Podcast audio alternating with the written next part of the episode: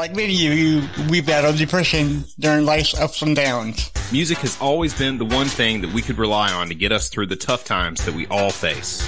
Follow us on our journey as we discuss the healing power of music, interview bands, break down genres, review band biographies, and more. This is the When Words Fail Music Speaks podcast with Blake Mosley and James Cox. Hey everybody, welcome back to the When Words Fail Music Speaks podcast. I am your professional handicapped host, James Cox. And no, I am still not the voice of Scooter from the Muppets.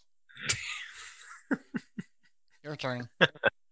And I am commonly referred to as the loudest guy in the room, but only when I'm playing the drums. Your endless source of useless music knowledge. My name is Blake Mosley, a.k.a. Brosley. James, how you doing, man? Pretty good. How about you? Wonderful. Kicking off the weekend right at the time of this recording. We got to talk about it. We got to talk about the spider in the room. I'm looking around. Where? Oh, spider in the room, man. Yeah. Spoiler free review of Venom 2: Let There Be Carnage. Go. So I went with my friend Cody and Megan. They had nothing to do. They're like, "Hey, man, want to go?" I'm like, "Sure, I got nothing to do." So yeah, I am so sad that I wasted like $10 of my money. Oh, yeah. It was so you didn't like it? No, because so Woody Harrelson's a great comic relief actor, yeah. Right? I didn't. This role was just a terrible role for him, you know, because during the whole film he didn't come off as funny at all. He came off as like comically terrorizing, I guess. You know, it's like a funny sad. It's like a sad funny. Yeah. You're trying real hard, but you can't do it. You know. Right. And it doesn't even explain how Carnage came to be, really. Yeah. Except if if you watch the film, I guess that's how. I don't know. I just didn't really like it, for Yeah. I don't know. Okay.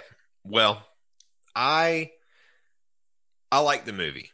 Okay. I think it was really short. I hate how short it was. It was only an hour and a half long. Right. Like it's absurdly short for a superhero movie, especially compared to, Endgame and The Eternals is supposed to be over 2.5 hours long. And all these other movies are really, really long. And it feels like, it almost feels like sometimes with these long movies, you feel like there's too much of a story going on. Like you could have broken it up into several different movies, but this was one of those things where it was like, I wish it was just a little bit longer. I wish we had more time to dive into Cletus Kasady because what an interesting character. I guess this kind of ties to like spooky Halloween stuff because he's a serial killer. Right. And I think him as a serial killer and them not really diving into how scary that is in Carnage was a little bit like, oh man, I wish they would have gone into that a little bit more. Yeah. Even if Woody Harrelson would have, been better at that part. I mean, the guy, did you ever see Natural Born Killers?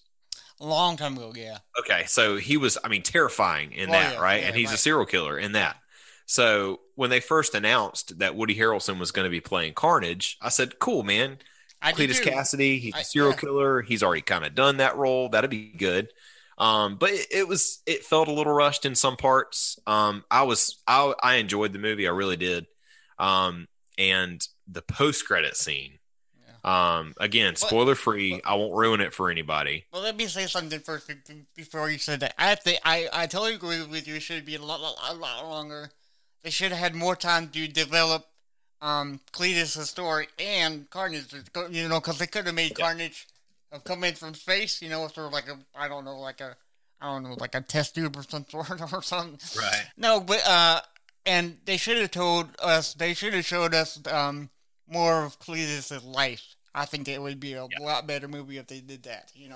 Kind of build him to be a character, because going in, I'm like, who is this guy and what did he do? Okay, he killed a lot of people, but that's all we knew. Right. We didn't know that. Very short backstory for horribly short. Yeah. So I'm like, okay, that's not good. Yeah. Okay. Now, Tom Hardy, I thought was great. I think Tom Hardy is a great actor. Yeah. I've loved him in anything I've ever seen him in, and he plays Eddie Brock so well, and he voices Carnage or Venom. Oh yeah. So yeah, so I think that's cool. It shows you how devoted I think he produced this movie too. Yeah. So he's very hands on with Venom, and I love that. I think that's great. I love when an actor takes their role so seriously and gets so involved. Right. So that was cool. But yes, post-credit scene, definitely if you didn't really care for the movie as a whole, then you know, please stick around for that post-credit scene because it is very, very exciting. So that's all I'm going to say. It's okay. Just very exciting. Well, well, the reason why no, because I don't want you to spoil it for everybody. After this podcast, I'm going to ask you. We'll talk about it after the podcast. If you're on the fence about whether or not you want to go see it, at least go see it for the post-credit scene, if nothing else. Yeah. So, I haven't seen you in. We haven't done this one in like a while, right? Because I think it was last week we did it, right? Yeah, it feels like it's been a little bit. So I am going to kind of get on you about something. You are now the face of this podcast because you, my friend, have hit 45,100 views on TikTok now. I don't know what's happening. And I don't know either because I'm supposed to get paid. No, well, I mean, when do they pay me? We can, okay. But we can, but yeah. When does Brosley get paid? Because I mean, I've never had any piece of media that I've ever put out they had the news like this successful. Right. I don't understand. I just thought it was a funny little clip.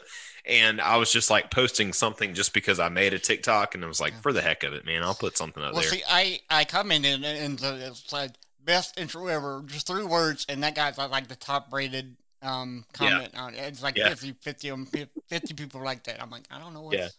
I know. Yeah, TikTok's a strange beast, you know. Yeah. I don't know how to follow it up. That's the thing too, is I don't know how to follow that up. I don't know what that looks like. I don't know if I should incorporate more emo songs in songs that I play at church. Maybe I can make that a thing. But I don't know. I guess we'll figure it out. Come see the guy that plays songs in church and that's not related to church song. I don't know which one, you know. But it's funny because I will say this. Later on this week, we will upload the John Bush interview that I did with Mr. John Bush. Yep. And speaking of TikTok, I know you saw it because you liked it, you know. I did a TikTok thing, and that got 608 views. Yeah. Now, and it was just me and him talking. So maybe I should upload a little more, you know, maybe from past shows and people and get people in it, you know. I don't know, but I think that would be cool. That way you can you give people a glimpse if they just happen to stumble across the TikTok, right? And don't know anything about the show, and throw up some interviews that we've done and links to YouTube and stuff like that, and get the word out about the show. That's right. And I fell in love with John so much that I went out and bought 2 of his albums that I love. This one, Sound of White Noise, is his first Anthrax album that he was on. I love some White Noise. That's right. We all do. Okay. And then this one is by far my favorite album. Oh, yeah. Classic. It's We've Come For You All. Yep. And I've heard he is going to do a small tour with some members of Anthrax in 2022. We didn't go over there because I didn't know that at the time. Yeah. But good news, Blake Brosley. We got some merchandise on sale right now. Oh yeah, look at this merch that we got. Can you see it? No, I'm wearing a baseball tee right now. Yeah, that's great. That looks cool. So this is the shirt. I can't see it, but hopefully it's right there. Boom. It's in view. Yep. When Words Fail, Music Speaks podcast. Whoa! Look at that. That's so cool. So that's the baseball jersey shirt. We have more shirts than that. We got solid color shirts. So in any size you want to, you just follow the link on below. And then I ordered two of our different masks. Some face masks. This is the basic mask. Yeah, cool. I like the color. I like the green. Yeah. I went with green because green shows growth. And I figured, all podcasts are growing. So, sure. There's a lot Makes more sense. Yeah. And this is my favorite mask. This is the more expensive mask. Okay. But, a little bit more pricey. That's okay. Yeah, but you get more like a tighter fit with these because with these you can adjust. Slide up and down, and you can fan it out. And I think there's the logo. You can't really see it right now, but it looks good fanned out, So yeah, and those work better when you have a head and a face like mine. And those are the types of face masks that I need to cover this big noggin. Yeah. But yeah, I think those look really cool. Thank you for getting those. Sure, and, if you guys are interested in buying some of your own, we've got links in this episode down below that you can go to down below. See, I've learned we need to get David back on because David's such a marketing genius. I have learned that to wear your own stuff to promote it, because if you don't wear your own stuff, who else is going to do it, So I've learned from Davey, the drummer from Calabrese and a good friend of yours, and I think he's a good friend of mine. I'm not sure, But we're all the best of friends. We're all homeboys, right? So, that's right. Yeah. So, cool. Yeah. So what are we talking about today? I mean, it's the second week of this Halloween month. Yeah. So we're keeping it rolling with our Halloween episodes for the month of October. Today we're going to be talking about our favorite costumed bands.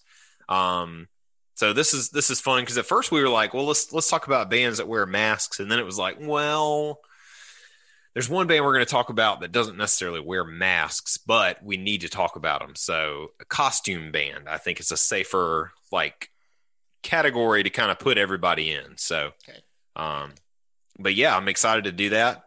Before we do that, would you like to do a This Day in Music, Mr. James Cox? Sure, we can definitely do that, sir.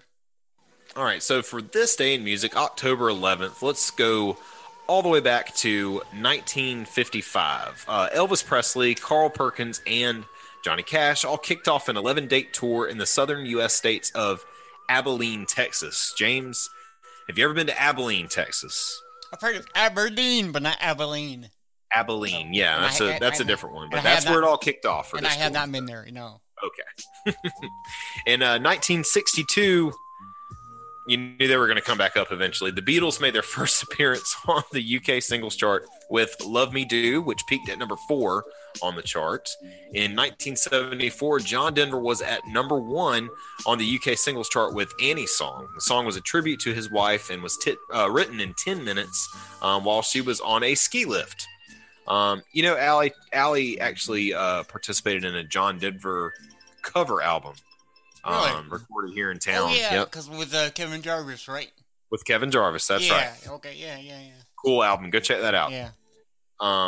In 1980, The Police, I love The Police, scored their second UK number 1 album with their third studio release, Zenyatta Mandata, which featured "Don't Stand So Close to Me," great song, "Canary in a Coal Mine," and "Dee Doo Doo Doo Dee Da Da Da." Okay. Always have to read that super slow to make sure I said it right. Yeah. In 1990, drummer Dave Grohl played his first gig ever with Nirvana when they appeared at the North Shore Surf Club in Olympia. He's got a book coming out I really want to read. Oh, yeah. Nice. You seen that? Yeah, it looks cool. I am not. Although I am going to order the 30th edition deluxe of Nevermind when it comes out next year. That'd be cool. Yeah, so hopefully that guy doesn't ruin it for us, the baby. Now he wants to sue everybody. They should change color now, What a loser. In 1991, Apple Computers settled a lawsuit launched by the Beatles record company, Apple Corporation, over a name and logo rights lawsuit. That's pretty wild. I didn't know about that. The computer company reportedly paid $29 million to settle the suit. They're not hurting for it, though. That's just pennies to them. You're right. In 1995, Tupac Shakur was released from Clinton Correctional Prison on $1.4 million bail, which was posted by Suge Knight. In return, Tupac signed a 3-album deal with Knight's Death Row Records, man. And that was the start of it all. The beginning of the end, I guess.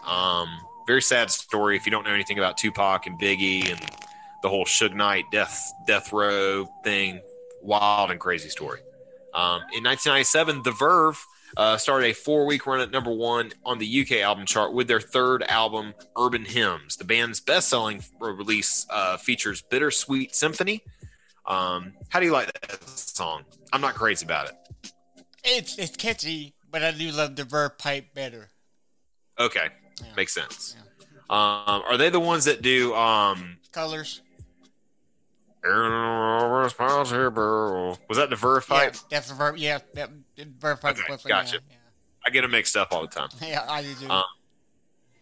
But yeah, so Bittersweet Symphony and The Drugs Don't Work. It is currently ranked the 15th best-selling album in the UK, oddly enough. In 1999, Motley Crue drummer Tommy Lee was released on $5,000 bail after facing charges related to a riot at a gig in North Carolina in 1997. In 1997, 2 years prior, Lee allegedly incited the crowd to attack a guard and had also poured a drink over his head. Well, that's not very nice, Tommy Lee. No. And then finally, jump forward a little bit to 2016. Sir Rod Stewart, I didn't know this at all. Sir Rod Stewart said that he was on cloud nine after being knighted by the Duke of Cambridge at Buckingham Palace. The singer was honored in the Queen's birthday honors list in recognition of his services to music and to charity. I didn't even know that he had been knighted. So he's right up there with Elton John. And Paul McCartney. Did you know that? Paul McCartney. All sirs. And apparently... So there you go. And did you know that they can knight anybody that they want to without having to, you know, the whole ceremony with the sword? Well, why have I not been knighted yet? Let's get him on the show and we will knight us, probably. Okay, well, let's have the Queen on, then, why don't we? So we'll be Sir Cox and Sir Mosley. How about that? Okay. That sounds... I'm good with just it. Rolls out of tongue, right? Sir Cox. Sir Cox. Sir Cox. Well, cool. Well, I think my last name dates back to England anyway, so I think that works out for me, too. So there you go, man. But there you have it. That was This Day in Music for October 11th. Once again, thank you to This Day in Music for the notes that was supplied for this little segment. It's always fun to do. I think that the members in the Beatles said, you know what, let's do something every day for the next 25 years. So that James and Brosley can talk about us on their show every day that they come on. And yep. We love them. You know, we love the Beatles, so why not? You know, nothing about Jimi Hendrix that time, though, surprisingly. Right. It might be the first time we've ever done one that didn't have a Jimi Hendrix reference, but we have yet to do one that didn't have something about the Beatles in there. And every time I read those things and the Beatles come up, I'm like, should we talk about the Beatles again? And then it's like something significant. And I'm like, I have to talk about it. So you can't skip right. Some of these things I'll read through and I'm like, nobody cares about that. Yeah, it's all right. Yeah. Maybe nobody cares about any of it, but you know what? I have fun learning about this kind of stuff.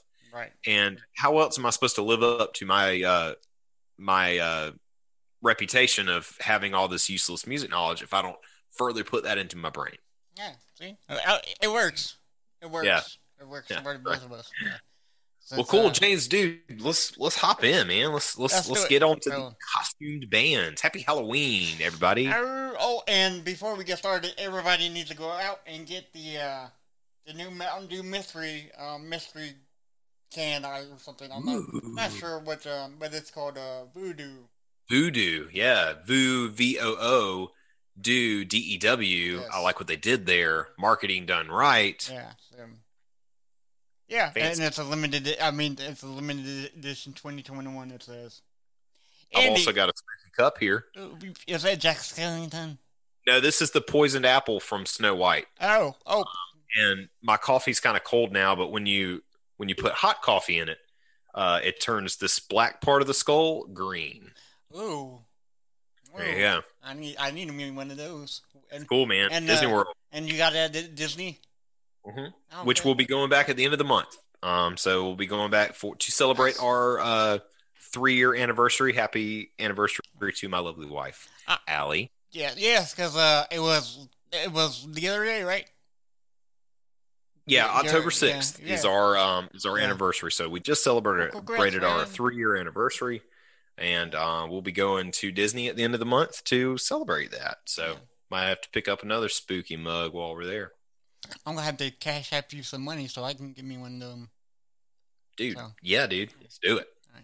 So got you. Everyone likes going to concerts, right? Because they want the visual experience in addition to what they can and get already at home, with your copies of an album or two, or CDs, MP3s or whatever. The range of what to expect at a concert is vast, with some bands opting it to come out with their equipment and a banner and still win over the crowd. Other acts go through a great length of something to conjure a full-on spectacle. I'm wearing a costume, and mask is one of the greatest ways to pull this off. Those who are willing to dismiss bands with masks on as it's just a gimmick, who cares, are looking into the overall artistic direction and vision of the band. So music is art, right? So why would it have to stop at this component? Bands who opt to use costumes and masks are often the biggest live draws, which gives credence to the entertainment factor brought to the stage. Today, as part of our Halloween-themed episodes for this month, we are... Ooh, scary. I'll do some background. Sorry, continue. I love you for that. So we're aiming to shine a light on which bands who have done this to the greatest effect while still considering each group's musical output. Sure, some bands are out there only rely on masks and costumes to supersede their music. But in this special Halloween episode, howl like a wolf, please.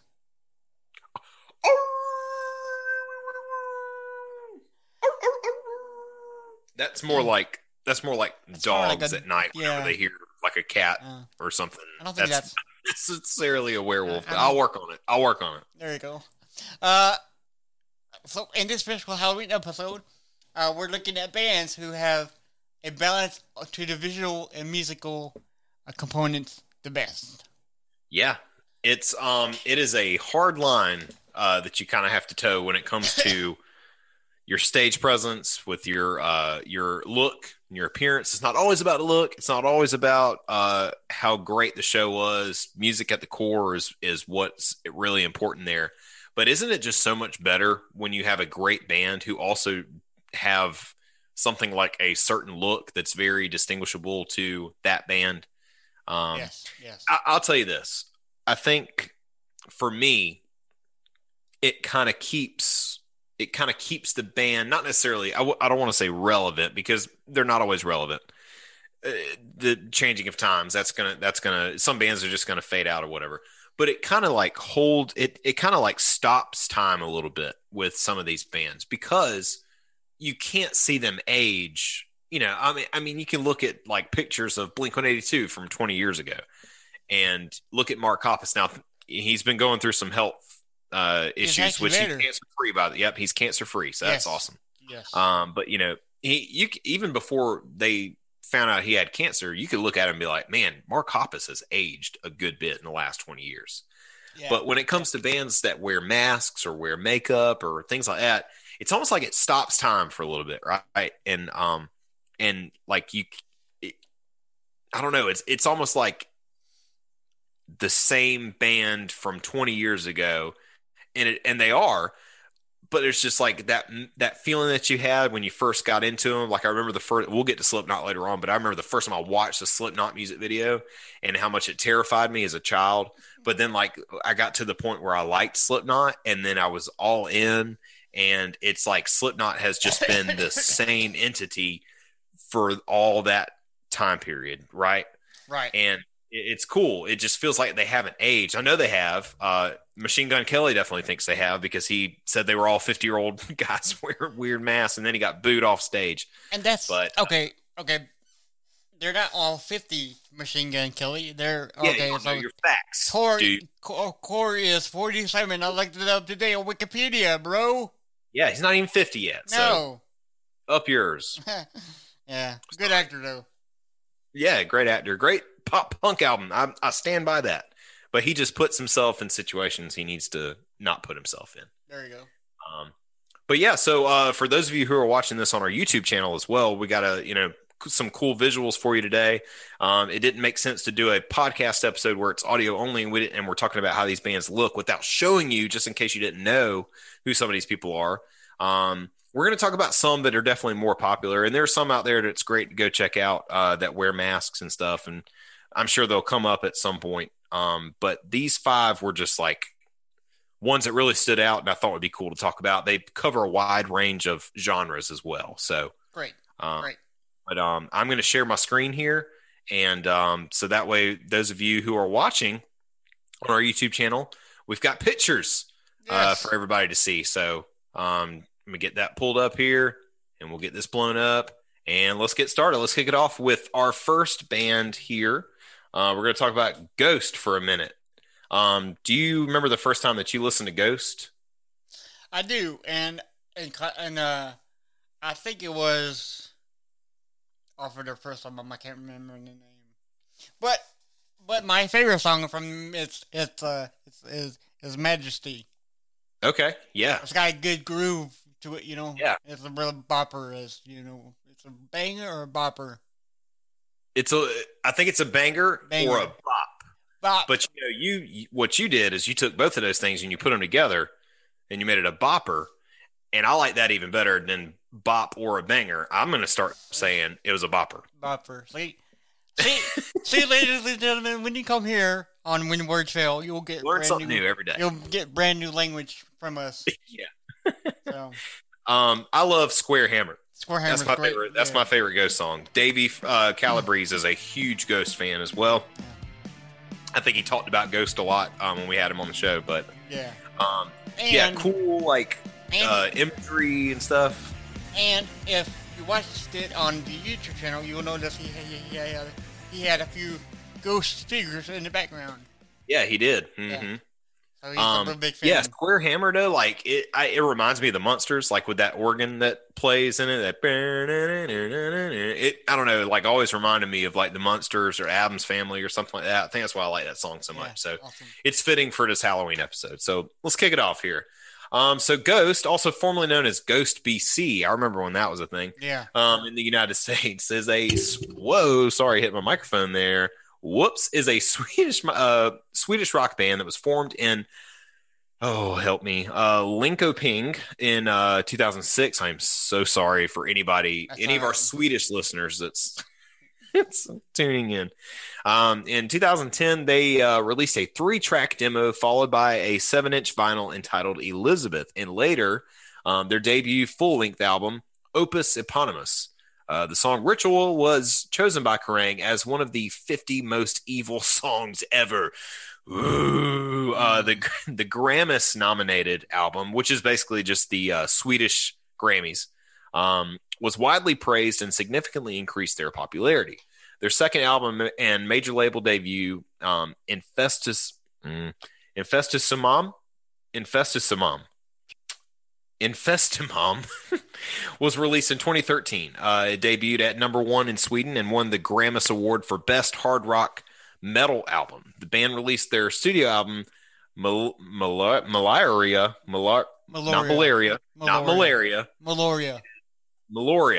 there we go, in 2015 to much critical acclaim and high record sales, reaching number 1 in their home country of Sweden and number 8 in the United States, USA. The lead single, Cerise, I think that's how you say it. That's a good song, too. Yeah. But earned them the 2016 Grammy Award for Best Metal Performance. The band released their 4th album, Prequel, in 2018. Ghost is easily recognizable, owing greatly to its eccentric onstage presence. The seven of the group's 8 members, its nameless ghouls, that's all they go by, was wear virtually identical face concealing costumes as seen here. They've all got the same mask. There's no mouth. They've all got their little devil horns. And they only go by the Nameless Ghouls. I don't think anybody really knows who the band members are. They're just called Nameless Ghoul. Right. But yeah, prior to a 2017 lawsuit filed by former members of the band, lead singer Tobias Forge, the gentleman here in the Pope attire, obscured his identity behind the character Papa Emeritus. The character, which consists of Forge in a prosthetic mask and makeup, can be best described as a, quote, demonic anti-pope. That's, yep, the Papa Emeritus character has gone through 5 incarnations. You got 1, 2, 3, Nihil, and 4. So, and I think he did the Cardinal, right? He came out on, like, all red, Right, mm-hmm. From the release of the 2018 album Prequel and a subsequent world tour, Forge portrayed a character known as Cardinal Copia, who is described, as being unrelated to any of the Papa Emeritus characters and whose costume consists of either cardinal vestments or a black or white tuxedo alongside a prosthetic mask with black eye makeup and the multicolored eyes, which had been present in each Papa character. He's got crazy, crazy eyes. You can look at him eyes. It's crazy. He kind of reminds me of Wes Borland from Limp Bizkit and how that dude used to wear all kind of crazy costumes. And I remember that Marilyn Manson used to do that when he first debuted. Yeah, that's right. I forgot about that. Yeah, Marilyn Manson used to do the one eye, the one white eye, like he's doing. Right, yeah. Right, and freaked everybody out. Yeah. In March of 2020, at the final show of a Pale tour named Death, Forge once again assumed the mantle of Papa Emeritus. Ghost music has been categorized in many genres. Critics have classified them as hard rock, heavy metal, doom metal, pop rock, progressive. I find that's funny. Progressive rock, psychedelic rock, occult rock. I didn't even know that was a thing. And arena rock. Adrian Begrand of Pop Matters stated that Ghost recalls, quote, the early sounds of Black Sabbath. True. Very, very true. I thought that from the get-go. Pentagram and Judas Priest, as well as the progressive and psychedelic rock of the late 60s. Speaking to Noisy.com, a Nameless Ghoul, see, that's all they go by, a Nameless Ghoul described Ghost as a black metal band in the traditional sense, but said that they probably do not fit into the norms of the current black metal scene, mainly because black metal now is nothing but like, and it's like blast beats and, you know, guitars or whatever. And they're, you know, they're putting songs out like Square Hammer and it's got like actual melodies to it. So, yeah, I don't think they classify as black metal. Anyway, this Nameless Ghoul described Ghost music as a mix between pop music and death metal. And you know, who'd ever thought we'd live to see the day where pop music and death metal would come together and have this music child? Would that be pop metal? I guess it would be pop metal. Popular metal. And that's Ghost. So, in an interview, a Nameless Ghoul said that they are influenced by, quote, everything ranging from classic rock to the extreme underground metal bands of the 80s, to film scores, to the grandeur of emotional harmonic music. A member of the band said that Swedish and Scandinavian black metal movement in the early 90s plays a major role in their act and said that each member has come from a metal background. However, the band has stated several times that they do not aim to be a metal band. For their second album, Ghost chose a more diverse songwriting style, a member said, and they said, we tried to deliberately have every song have its own signature. And that's cool. I think that really gets the creative juices flowing, where you set out to make a record and you're like, every song is going to be different. Nothing's going to sound the same. Their lyrics are often satanic in nature. And one ghoul said that, quote, the first album is about the forthcoming arrival of the devil, spoken very much in biblical terms, much like the church will say that doomsday is near. Infestus Summum. I should have looked up how to say that before we got started. I'm so sorry. It's about the presence of the devil and the presence of the Antichrist. However, the band has said several times that their image is all tongue-in-cheek, citing that, quote, "We have no militant agenda. We are just an entertainment group." Infestismum. Sorry. The word keeps coming back up, and I'm like, geez, I wish I would have gone in there and just been like, all right, I said it once and just be done with it. Anyway, so that album also deals with, quote, how people relate to a deity or God, themes like submission and superstition, the horrors of being religious. Additionally, a nameless school said that the second album is about how mankind, predominantly men, what they have deemed to be the presence of the devil throughout history and even nowadays. And that's why the record is so fueled with sexual themes and females. The Inquisition was basically men accusing women of being the devil just because they had a hard-on for them. The group's theatrics are influenced by Kiss, David Bowie, and Alice Cooper. But a member said that they are more influenced by Pink Floyd. Oddly enough, a nameless school later cited Def SS as an influence on their gimmick, but not their music. I gotta look up the band. I never knew about that band. Death SS. I've never heard of them either. They're one of these bands that doesn't necessarily like they themselves. They're not satanic. The members are not like members of the Satanic Church. Right. It's a gimmick. It's all part of the show. Slayer's the same way. Like Slayer doesn't worship the devil. It's just they use that type of imagery to sell records, basically. Slipknot's the same way. All these bands, whatever. There's only like a very, very small number of them that actually take this stuff very seriously. So this is all part of that. In fact, let's get into a little bit of a controversy here that went on here. So Chicago heavy metal themed restaurant, that sounds cool, named Kuma's Corner added a hamburger called The Ghost to its menu in tribute to the band Ghost. Its recipe includes goat shoulder, red wine reduction, and a communion wafer. That was good. That was really good. A local Catholic. It's evil. It's the most evil hamburger you're ever going to eat. Its recipe includes. I said that. A local Catholic food blogger acknowledged that while the unconsecrated wafer is not the Eucharist. Yeah, sure. Yep. It's still symbolic, and that it is a mockery of something that is holy. The restaurant's owner acknowledged the controversy and stated that they respected religion while refusing. This is cool. They respected religion while refusing to remove the burger, citing the First Amendment.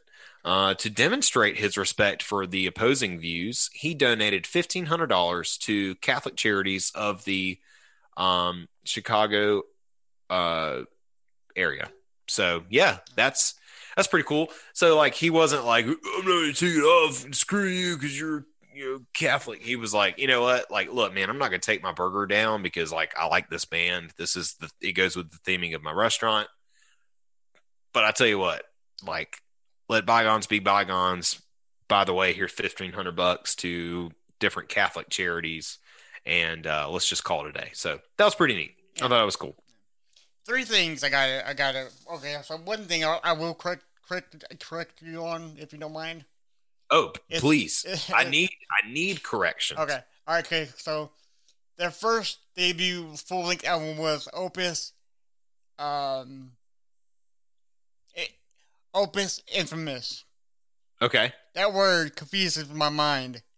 All these words confuse my mind. Well, mainly this word because it's spelled out E-pony-mus, but it's pronounced infamous.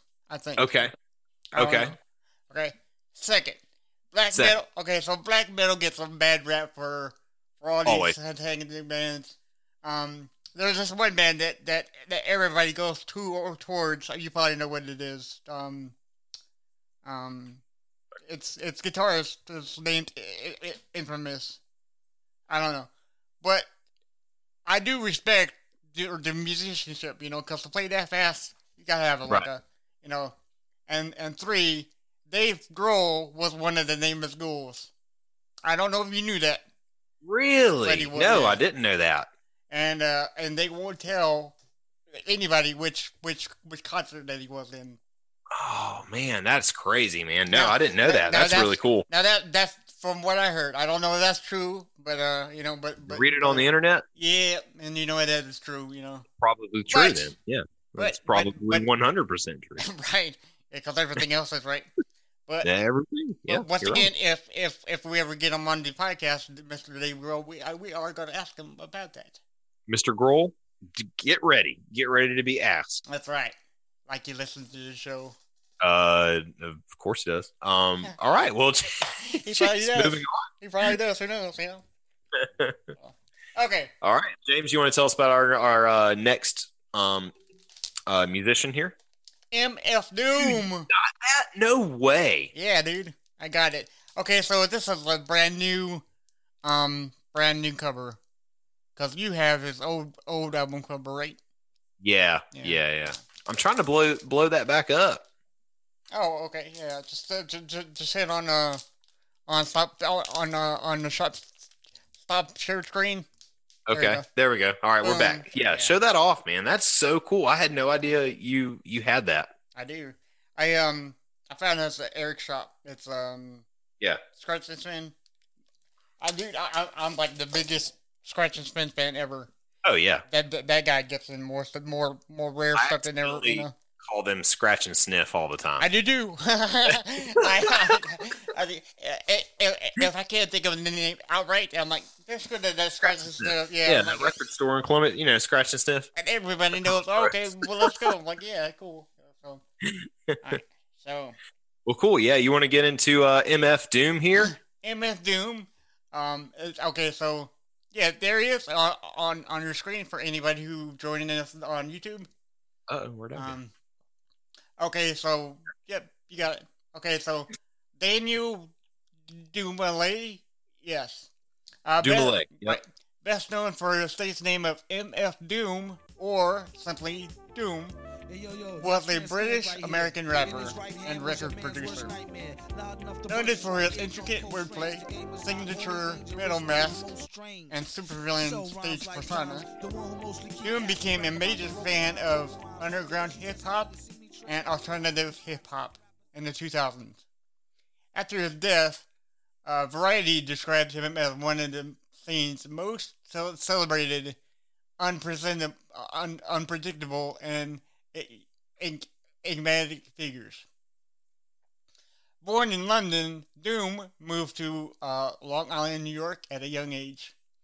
He began his career in 1988 as a member of KMD, performing as Zev Love X. That's Zev Love X. Mm-hmm. The group disbanded in '93 upon the death of member DJ Cibrock. Oh. Doom's brother. That's sad. Yeah. DJ Cibrock was Doom's brother. Oh, okay. Well, good to know, because I didn't know that. Yeah. Doom's brother, right? Yeah. After a hiatus. Doom reemerged in the late 90s. He began performing at open mic events and while wearing a metal mask, resembled that of a Marvel comic supervillain, Dr. Doom. Dr. Doom. Did you always like Dr. Doom, or was he not one of your favorites? Oh, dude, I love Dr. Doom. I hate every iteration of him that's been in the Fantastic Four movies, but now that... Now the Marvel Studios is back with the Fantastic Four, and they got a movie in the works. I hope they bring Dr. Doom into it. I think he's one of the best villains of all time. Oh, nice. I stand by that.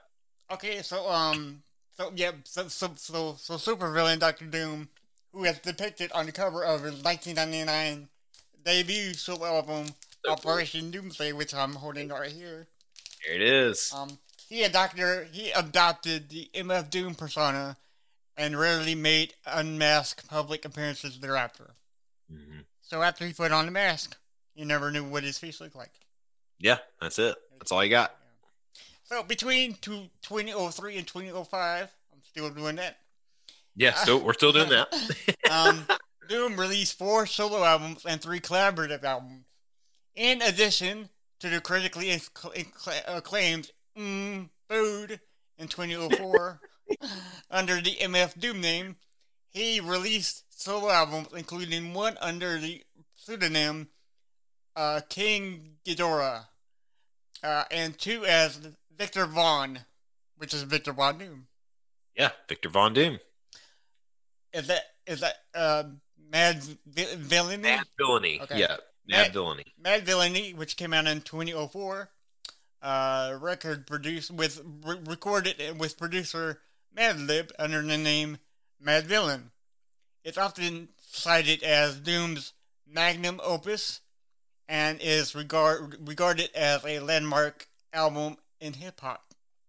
In 2005, Doom released The Mouse and the Mask with producer Danger Mouse as Danger Doom. Oh, okay. That's cool. Yeah, so way back before anybody knew who Danger Mouse was. Yeah, but Danger Mouse came out in the 30s, didn't it? Do what? Danger Mouse came out in the 30s, right, or something?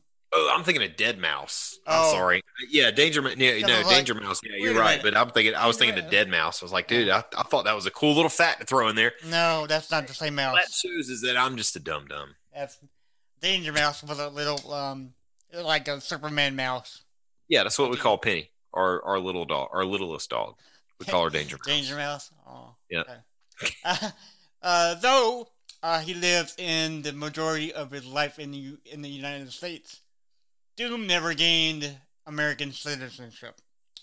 In 2010, he was denied re-entry after returning from a international tour for his sixth and final solo album, Born Like This, in 2009. He relocated to London and, in his final years, worked mostly in collaboration with other artists. Doom's lyrics are known for wordplay. He was described as among the most enigmatic figures in hip-hop. Wrote that Doom's raspy baritone weaves an intricate web of allusions drawn from comic books and metaphysics, along with seeming nonsense and fallacy. According to an obituary in The Ringer, his flow was loose and conversational. I can't say the word. Loose and what? Conversational. Thank you. Mm-hmm. But delivered with technical precision. And his use of rhyme and meter eclipsed that of Big Pun and Eminem. That's big talk too, man. Yeah, that was a man. Yeah. Doom's production work frequently incorporated samples and quotations from film. A review of Special Herbs, Volume 5 and 6, in CMJ New Music Monthly compared Doom beats to soul jazz. Yeah, I get that. I can definitely see that, especially Rhymes Like Dimes. Like, that's just such a cool, like, laid back track. Right. I totally get that. That's a good way to put it. He created the MF Doom character as alter ego with a backstory. He could reference his back in his music. The character combines elements from the Marvel Comics supervillain Doctor Doom, Destro, and Phantom of the Opera, and this mask does look like that. All of it, you know. Like Doctor Doom and Phantom, he referred to himself as the third person while in character. Doom wore his signature mask while performing, and would not be photographed without it, except for short glimpses and videos and earlier photos with KMD. Later versions of the mask were based on a prop from the 2012 Gladiator. Right. Mm-hmm. Yeah, I can see that. That's kind of like what we got going on in this picture here. Right. Yeah. Let's see here. Hershini Baha Han. Hershini Bana Young, I think, is. Yep. He argued that by appropriating the Doctor Doom mask, he positions himself as enemy, not only of the music industry, but also of the dominant constructions of identify that relegate him as a black man to second-class citizenship. Yeah. Described as among the most celebrated musicians in hip-hop, Doom exerted a strong influence over his artistic peers. British musician Thom Yorke, who collaborated with Doom on 2 occasions, wrote, "He was a massive inspiration to so many of us. Changed things. For me, the way that he puts words was often shocking and ingenious, using stream of consciousness in a way that I've never heard before." Stereo Gum, reviewing Operation Doomsday on its 20th anniversary, noted Doom's formative influence on young rappers. LP of Run the Jewels described him as a writer's writer. Q-Tip called him your favorite rapper's favorite rapper, which is true. That's a good way to put it, yeah. Right, yeah.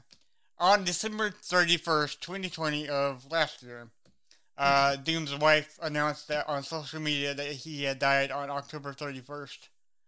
Wow, yeah. So people didn't even know he had passed, right, unless you were like really close. Yeah. For 2 months, he passed away on Halloween.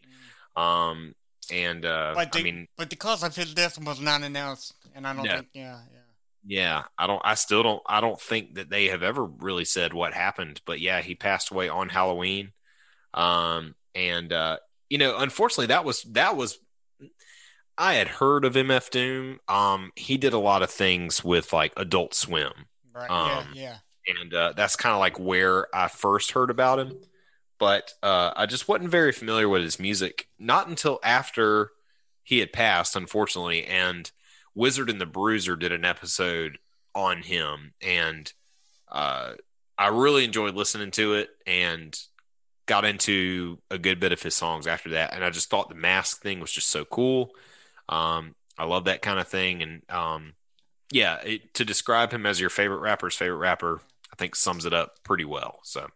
And do you want to get me back on the big screen? Because I got something to show to people. Okay.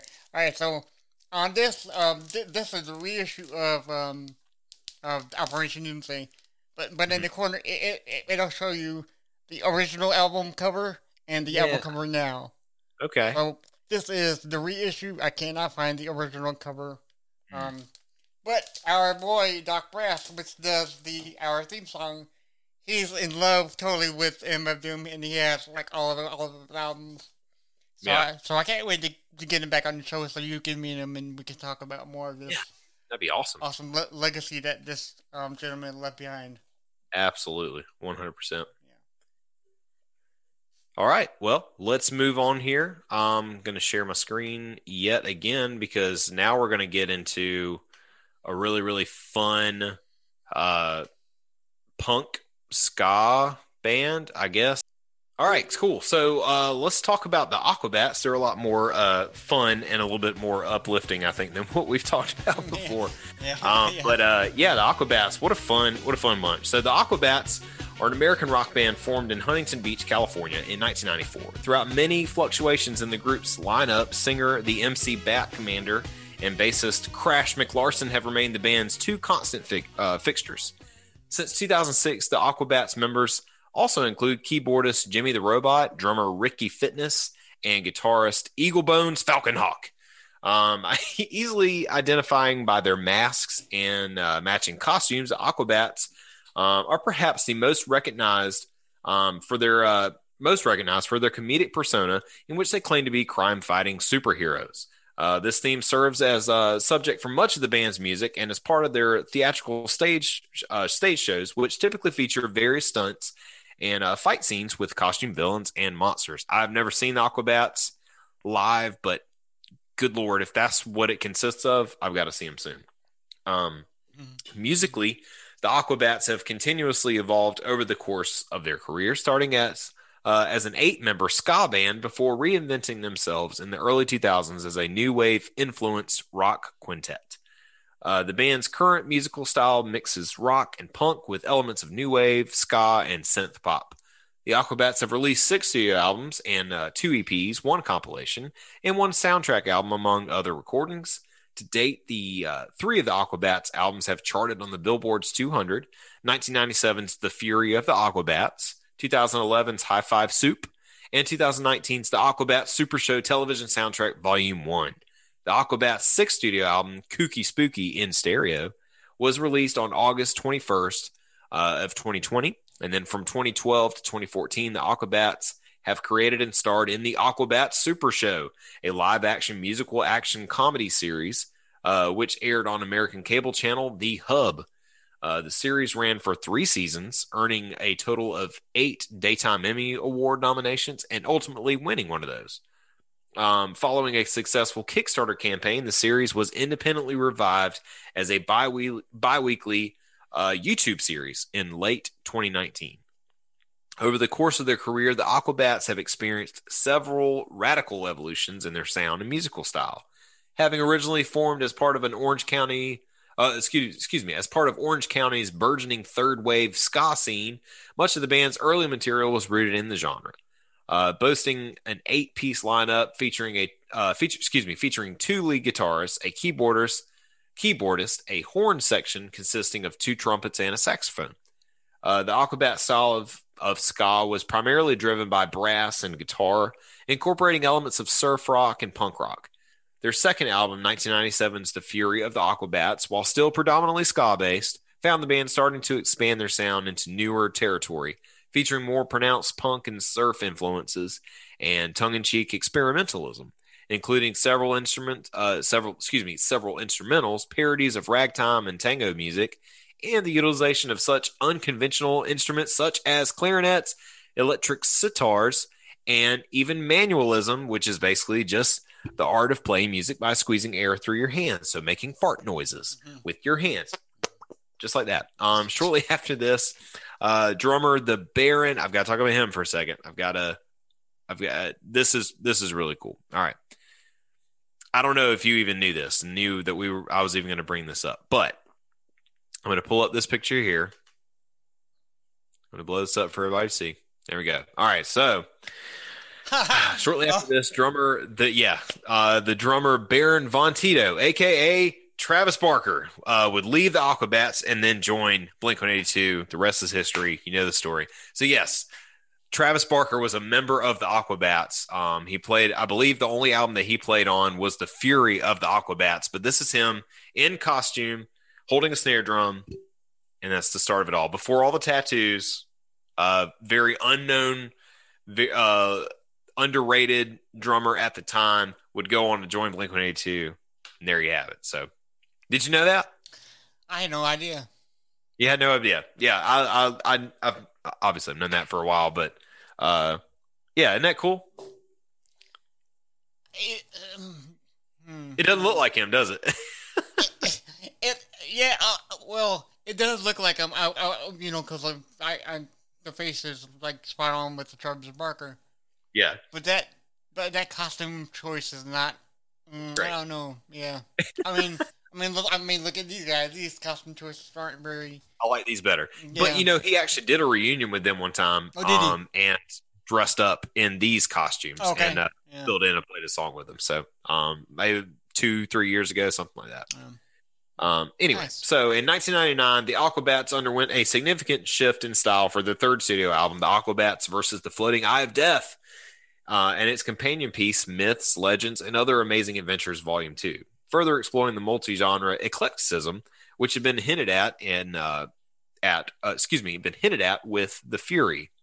During the Aquabats' career lull in the early 2000s, several of the band's key members departed from the lineup, eventually reducing the former octet down to a mere quintet of vocals, guitar, keyboards, bass, and drums. This inevitably had a profound effect on the Aquabat sound, in particular, the complete loss of their once characteristic horn section. Sad day whenever the ska dies. 2005's Charge, the first release featuring this reduced lineup, marked an abrupt shift from the eclecticism of their previous records, firmly establishing the Aquabats' current rock-based musical style, mixing elements of punk, new wave, and ska, a style which had also been described as some publications as nerd rock. What a nerd. Owing to the band's lyrical emphasis on pop culture. In recent years, the Aquabats have introduced an increased presence of keyboards and synthesizers into this style, which critics noting their 2011 album High Five Soup as featuring more noticeable elements of synth pop and electronica. Now this is where it's going to get really fun. We're going to talk about the mythology of the Aquabats, because there is a whole backstory to their presence, and it must be discussed, and we're going to jump into that right now. So perhaps even more so for their music, the Aquabats are widely recognized for their eccentric superhero identity, which adheres to a comprehensive mythology reflected in the band's music, stage shows, and promotional material, in which the members are, in fact, a team of musical crime fighters on a quest to save the world. Let it be known. Detailed in their lyrics, their liner notes, and their website and television series, the Aquabats have developed a small but elaborate fictional universe, fictional if that's what you want to call it, quote unquote, fictional universe surrounding this mythology, describing the band's fictitious, quote unquote, fictitious history and outlandish adventures, as well as conceiving an extensive roster of enemies and allies, many of whom are the subjects of specific songs and have appeared as part of the Aquabats stage shows in mock fight scenes or comedic skits. Over the years, this mythology, and in particular the fictional backstory regarding their origins, has continually changed, evolved, and occasionally been retconned to explain changes in the band's lineup. Sounds like a DC movie. The Aquabats' origin story can be separated into two distinct eras. For the first half of their career, the band maintained a consistently canonical backstory established over the course of their first two albums, alleging the band members were actually humanoid bat creatures hailing from a distant tropical island called Aquabania. According to legend, Aquabania had been invaded by the villainous space monster, M, forcing the surviving inhabitants to flee into the ocean, where they eventually washed ashore in California and were taken in by Professor Monty Corndog, a mad scientist who used chemicals to give them superpowers. Donning costumes involving such accessories as radioactive rash guards. Man, I could have used that in high school. Power belts and anti-negativity helmets. I need that now. We all do. We all need anti-negativity helmets. The Aquabats chose to channel their powers through music in order to take over the world by attracting legions of fans to aid them in combating space monster M and reclaiming their homeland, fighting the numerous villains and monsters who'd attempt to thwart their musical quest along the way. Okay. Hold on. Wait a minute. I need water after that. All right. We need a movie of this right now. I would pay. I'm surprised that they didn't show up at the last battle in Endgame. Right. I mean, if Doctor Strange is gathering up everybody else, why Aquabats didn't show up? I don't know. I'll never forgive. This would make a good Men in Black part 4. Movie. Right. Idea. I agree. We need this right now, y'all. Right now. And Travis Barker must make an appearance. He might even come back for that. He might leave blank and come back and I'll go back. Right. So with the heavy lineup changes in the early to mid 2000s, which only left two of the original band members, the Aquabats eventually dropped the Aquabania elements out of their backstory, reestablishing themselves as a group of freelance superheroes of intermediate origin, who travel to the countryside, fighting evil and destroying boredom. This loose framework would later serve as the basis for the band's television series, The Aquabats Super Show, where each member's character was further developed to showcase their own individual powers and personalities, transitioning the Aquabats mythology from a story arc to a character ensemble. While the series' first season left the band's origins intentionally vague, several episodes of the band's second season feature each member of the Aquabats recounting the band's history in animated flashback sequences. While one of these sequences recalls the original Aquabania mythos, each member's flashbacks directly contradict one another, leaving it unknown which to be considered officially canonical. We don't know. That's part of the fun of the Aquabats, is we just don't know how they got here. All we can be thankful for is that they are here and that they're here to save the galaxy, what have you. I'm very thankful. How do you think they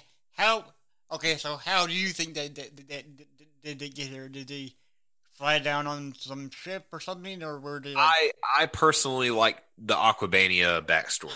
Right, yeah, the first two albums. I hate that it got retconned, but you know that's what I go with.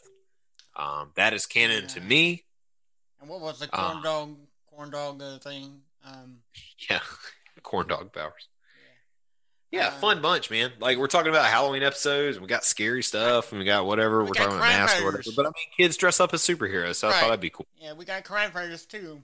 Got crime fighters out here. I'm hoping one day to, see some kids, like, trick-or-treating in the neighborhood, walk by dressed up as one of the Aquabats. And then you're going to geek out on them, right? I'll geek out. Yep, absolutely, 100%. Out. And we'll give him all the candy because he came out of the... That's right. That's a unique individualist. So and Travis Barker.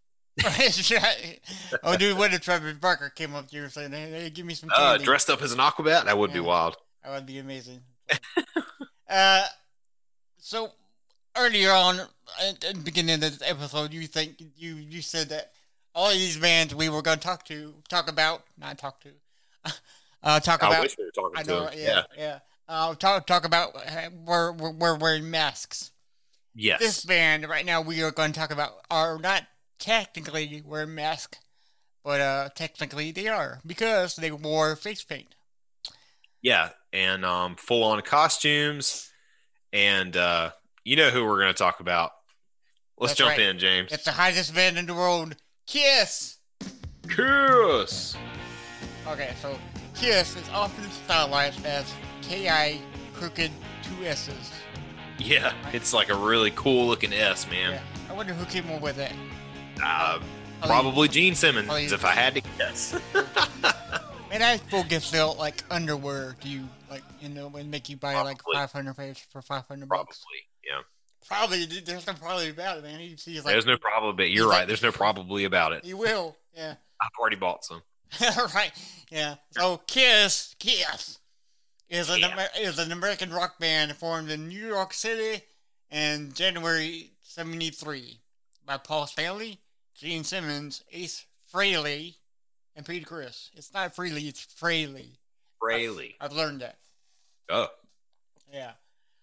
So well known for his members' face paint and stage outfits, the group rose to prominence in the mid-late 70s with its shocking live performances, which featured fire breathing, blood spitting, smoking guitars, shooting rockets, levitating drum kits, and pyrotechnics.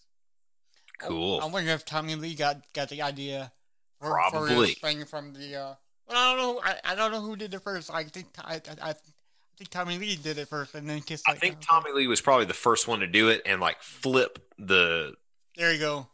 Stage over and then rotate it to where he had to be strapped in with like a race car. Right. And then I did see Joey Jordison from Slipknot do the same thing. So Joey Jordison from Slipknot did it. Travis Barker has done it.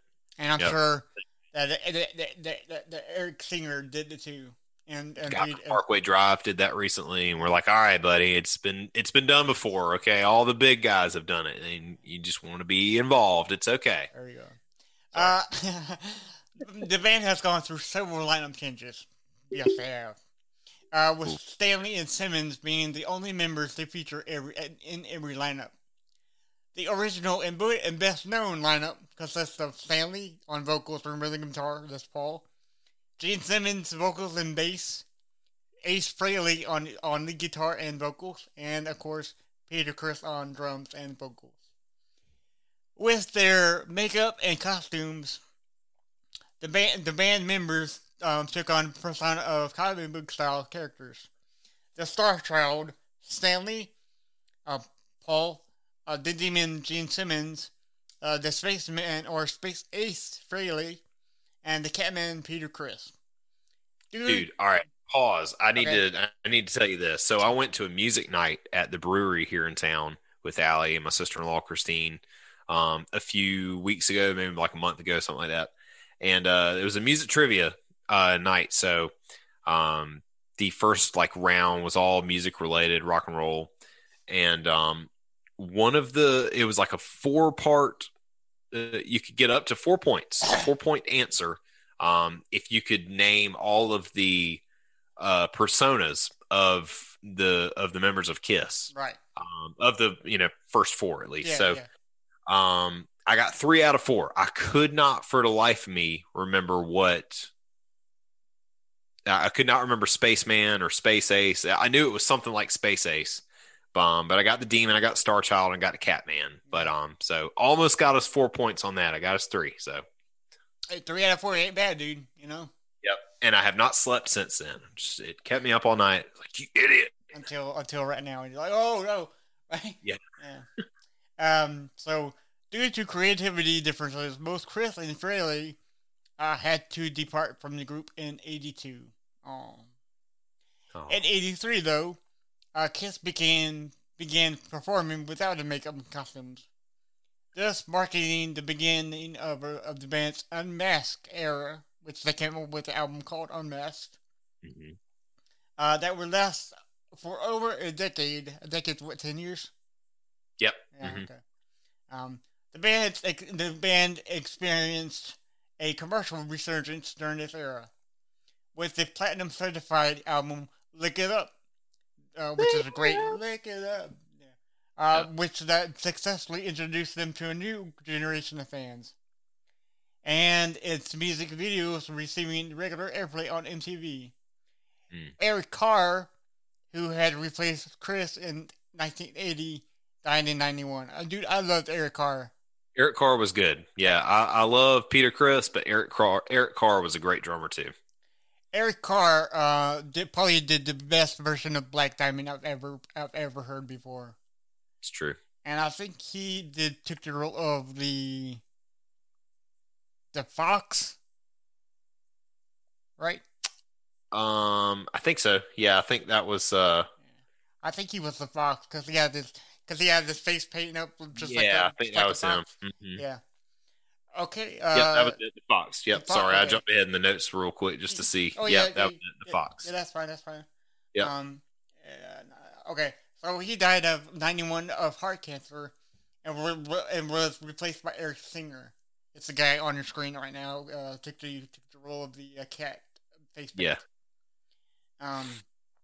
In response to a wave of KISS nostalgia in the mid-90s, the original lineup reunited in 96, which also saw the return of its makeup and stage costumes.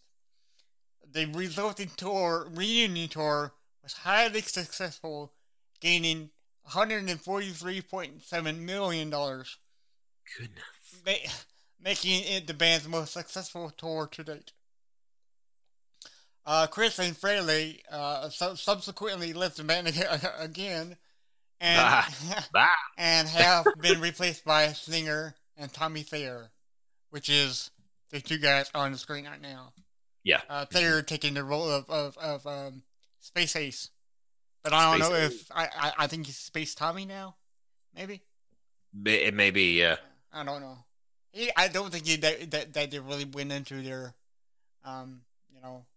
Yeah. Thing, but the band has continued with its original stage makeup, with Singer and Thayer using the original Catman and Spaceman makeup, respectively.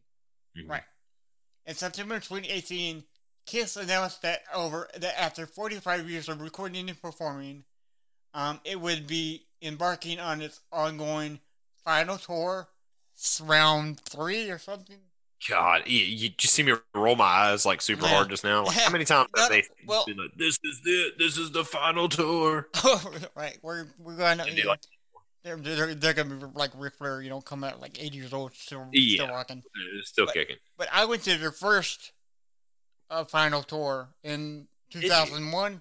I saw all the original people, you know, with Ace and Eric. No way. I mean, Ace and Peter. Yeah. Yeah. That was a great show. Yeah. Yeah. Okay. Oh, okay. So they're calling this tour the End of the Road World Tour. They're going all over the world, which started in January 2019 and is currently set to conclude in 2020. Obviously, with this COVID stuff. Yeah, they've had to pump the brakes on that. Yeah.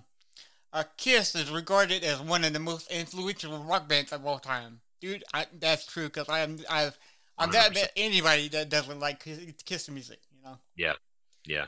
So, as well as being one of the best-selling bands of all time. Oof, having sold more than 75 million records worldwide, including 21 million RIAA-certified albums, Kiss also holds the title of as America's #1 gold record award-winning group of all time, having earned 30 gold albums. Wow. Kiss has 14 platinum albums, with 3 albums being multi-platinum. Yeah. On April 10, 2014, the 4 original members of Kiss were inducted into the Rock and Roll Hall of Fame. Kiss was ranked by MTV as the 9th greatest metal band of all time. Okay, so right there. I don't think they're metal. I think they're strictly rock and roll. I don't know why. I even like in their heyday, I don't think they should have been considered a metal band. No, I'm sure they got lumped into that category because of their looks. Yeah. But yeah, I've never thought that they were. Now, there's some songs that, yes, absolutely. Like God of Thunder, that's God a heavy song. And War Machine was a great song to be classified as metal song, I guess. Yeah.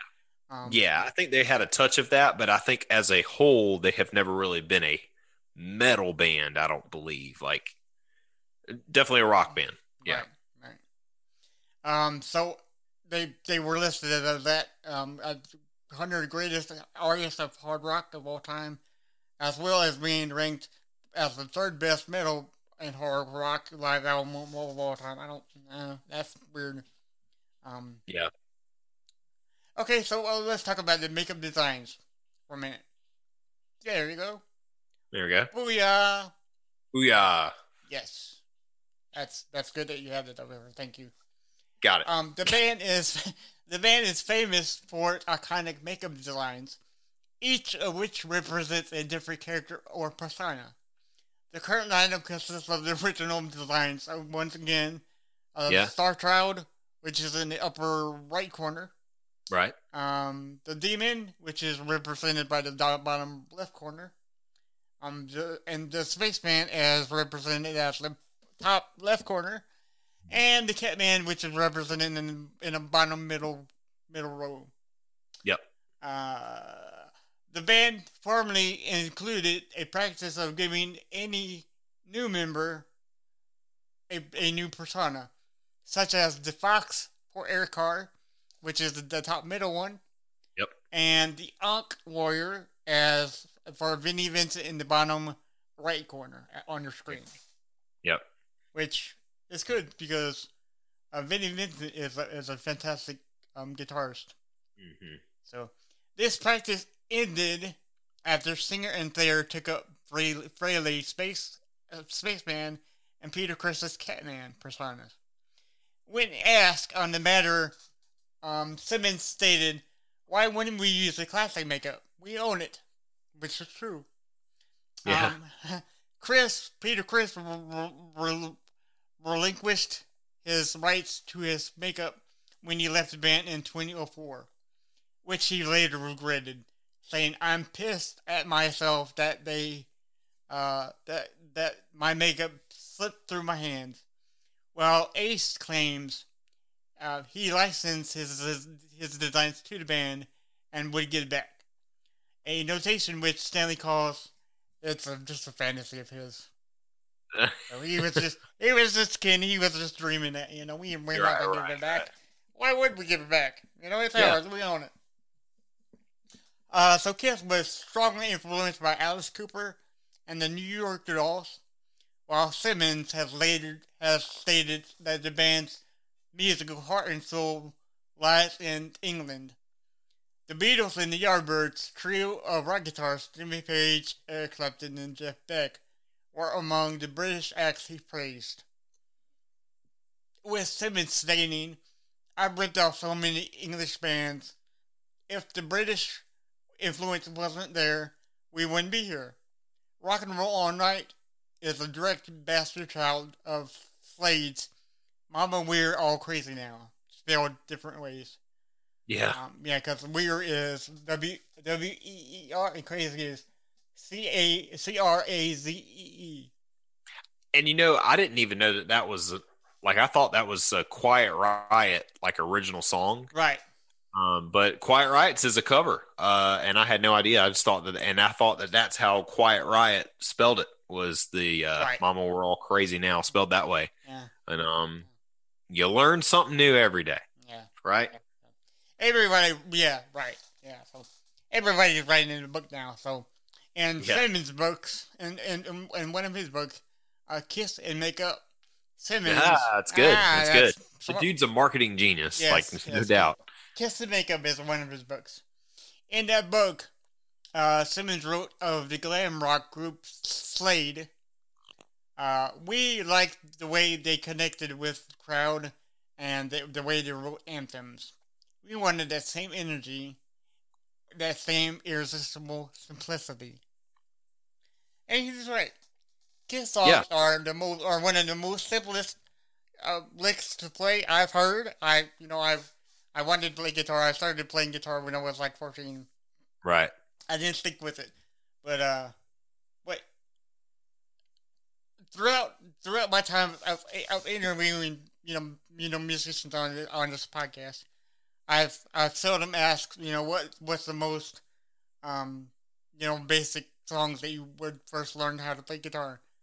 And 99% of the time it's Kiss and Tom Petty. Right. And AC/DC, of course, because it's three notes can make a whole song, Right. And I just love Kiss, and Kiss has been covered by multiple genres. There's one compilation album of covers. I think it's all country artists that covered their songs, maybe. Okay. Yeah, I forgot what it's called, but I'm probably going to find it pretty soon. But yeah, so yeah. So I the first year that the company that I worked for, John Harris, they used to do employee appreciation parties every year, right? And they were fun, they were always themed. And the first year that I was. After I was working there was a 70s theme. So, myself and a coworker, we decided to, dress up as Kiss and, went to this employee. This is the first time that I met a majority of the people that worked in the company. It didn't work at my shop directly. So I show up, we did the whole costume thing. I'll have to send you a picture of it. You can throw it up with the Instagram post with this one of me dressed up as Peter Criss, because it felt right. I was I love Peter Criss as a drummer. I'm just gonna be Peter Criss. So, but yeah, fun night. I showed up and was fully decked out in my Kiss attire. Wore very uncomfortable boots and had my face completely painted. And but fun night nonetheless. So. And I wonder how many kids have dressed up as members of Kiss over the years for Halloween, just to go trick-or-treating for a little while. So, and how many moms had to sit there and try to nail the makeup, you know what I mean? Right. My older cousin Billy was a huge, huge Kiss fan to this day. He always talked about being a part of the Kiss Army and, all that. And, we didn't even talk about the controversy surrounding, their name. People thinking that Kiss stood for Knights in Satan's Service. Yeah. Ooh. I think Kiss was just Kiss, man. I forgot what they said it stood for, because it does stand for something, but it's not Knights in Satan's Service. So. Well, I'm going to let you look that up for a while. I tell everybody about the cover song, cover CD. Oh, yeah, yeah. So the cover CD was it's called Kiss My ASSS. Kiss My ASSS. Right. Okay, so the artist that covers their songs, it's Lenny Kravitz, Garth Brooks, Anthrax, Jim Blossoms, Dinosaur Jr., Extreme, The Lemon Heads, Mighty Mighty Bosstones. Okay. And yeah, so it's a great album. Uh-huh. Yeah, that's Kiss My Ass. It says classic Kiss regrooved songs. Okay. So technically that's cover song, but yeah, but Garth Brooks is a great song of Hard Luck Woman. I mean, it's just out of, it's yeah. It's one that holds up now. Yeah. So I looked it up. And apparently it stands for Keep It Simple, Sweetheart. Ah, the other version of Keep It Simple, right. Stupid. So apparently that's what it stands for them. So not Knights in Satan's Service. I think Gene Simmons is actually a Christian, if I'm not mistaken. And I believe so. I think so. Yep. Well, whether you like the guy or not, he's a good marketing genius. You can big time. Yeah, for sure. That's why you can't walk into any type of music store and probably not see some form of not even like a music retail store going in for t-shirts and stuff. I'm talking a music store too. Just go in there, and if they got the slightest little bit of merchandise, I guarantee you there's a Kiss something in there. Something Kiss caskets. We've talked about that before. Yeah. Yeah. Kiss condoms. They sell condoms. Yeah, just condoms. You got coffee, whatever. There was a big Kiss store at the beach. Remember, yes. At Broadway at the beach, they had a huge, and it was Gene Simmons' boot, just the big replica of the boot on the outside, right outside the door. And I used to go in there all the time. Yeah, I wonder what happened to it. I don't know why they closed down. Oh, who knows, man? They should bring that back. I wish they would. Yeah. All right. Well, do you want to move on here? Sure. All right, well, let's get into our last band for this special episode. I'm going to get that picture pulled back up here. There we go. Have at it. All right, so, yes, as soon as I knock my microphone out. So, yeah, man, let's talk about Slipknot for a minute. God, one of my favorite bands ever. I don't have a problem admitting that to people. I don't think that they should get as much crap as they do. I think they're a wonderful band. They might be a little frightening looking, but hey, they're a great band nonetheless. So Slipknot is an American heavy metal band formed in Des Moines, Iowa in 1995 by percussionist Sean, what was the proper way to say his last name again? Cran. Drummer Joey Jordison and bassist Paul Gray. RIP to both of those gentlemen there. After several lineup changes in its early years, the band settled on 9 members for more than a decade. Cran, Joey Jordison, Gray, Craig Jones, Mick Thompson, Corey Taylor, Sid Wilson, Chris Feen, and Jim Root. Unfortunately, Paul Gray died on May 24th of 2010 and was replaced during the 2011 to 2014 years by guitarist Donnie Steele. Joey Jordison himself was dismissed from the band on December 12th of 2013. Steele left during the recording sessions for... 5, The Gray Chapter. The band found replacements in Alessandro Venturella on bass and Jay Weinberg on the drums. We'll get to Jay Weinberg later. After the departure of Joey Jordison as of December of 2013, the only founding member in the current lineup is percussionist Cran. Sean Cran's the only clown. He's the only one left of that original lineup. Fane was also dismissed from the band in March of 2019 prior to the writing of We Are Not Your Kind. Slipknot is well known for its attention-grabbing image, aggressive style of music, and energetic and chaotic live shows. I can attest to that. I saw them at Carolina Rebellion one time, and it was nuts.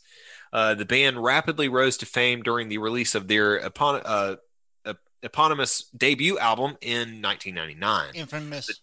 The 2001 follow-up album, Iowa, although darker in tone, made the band more popular. After a brief hiatus, Slipknot returned in 2004 with Volume 3, The Subliminal Verses. That's my personal favorite. Right.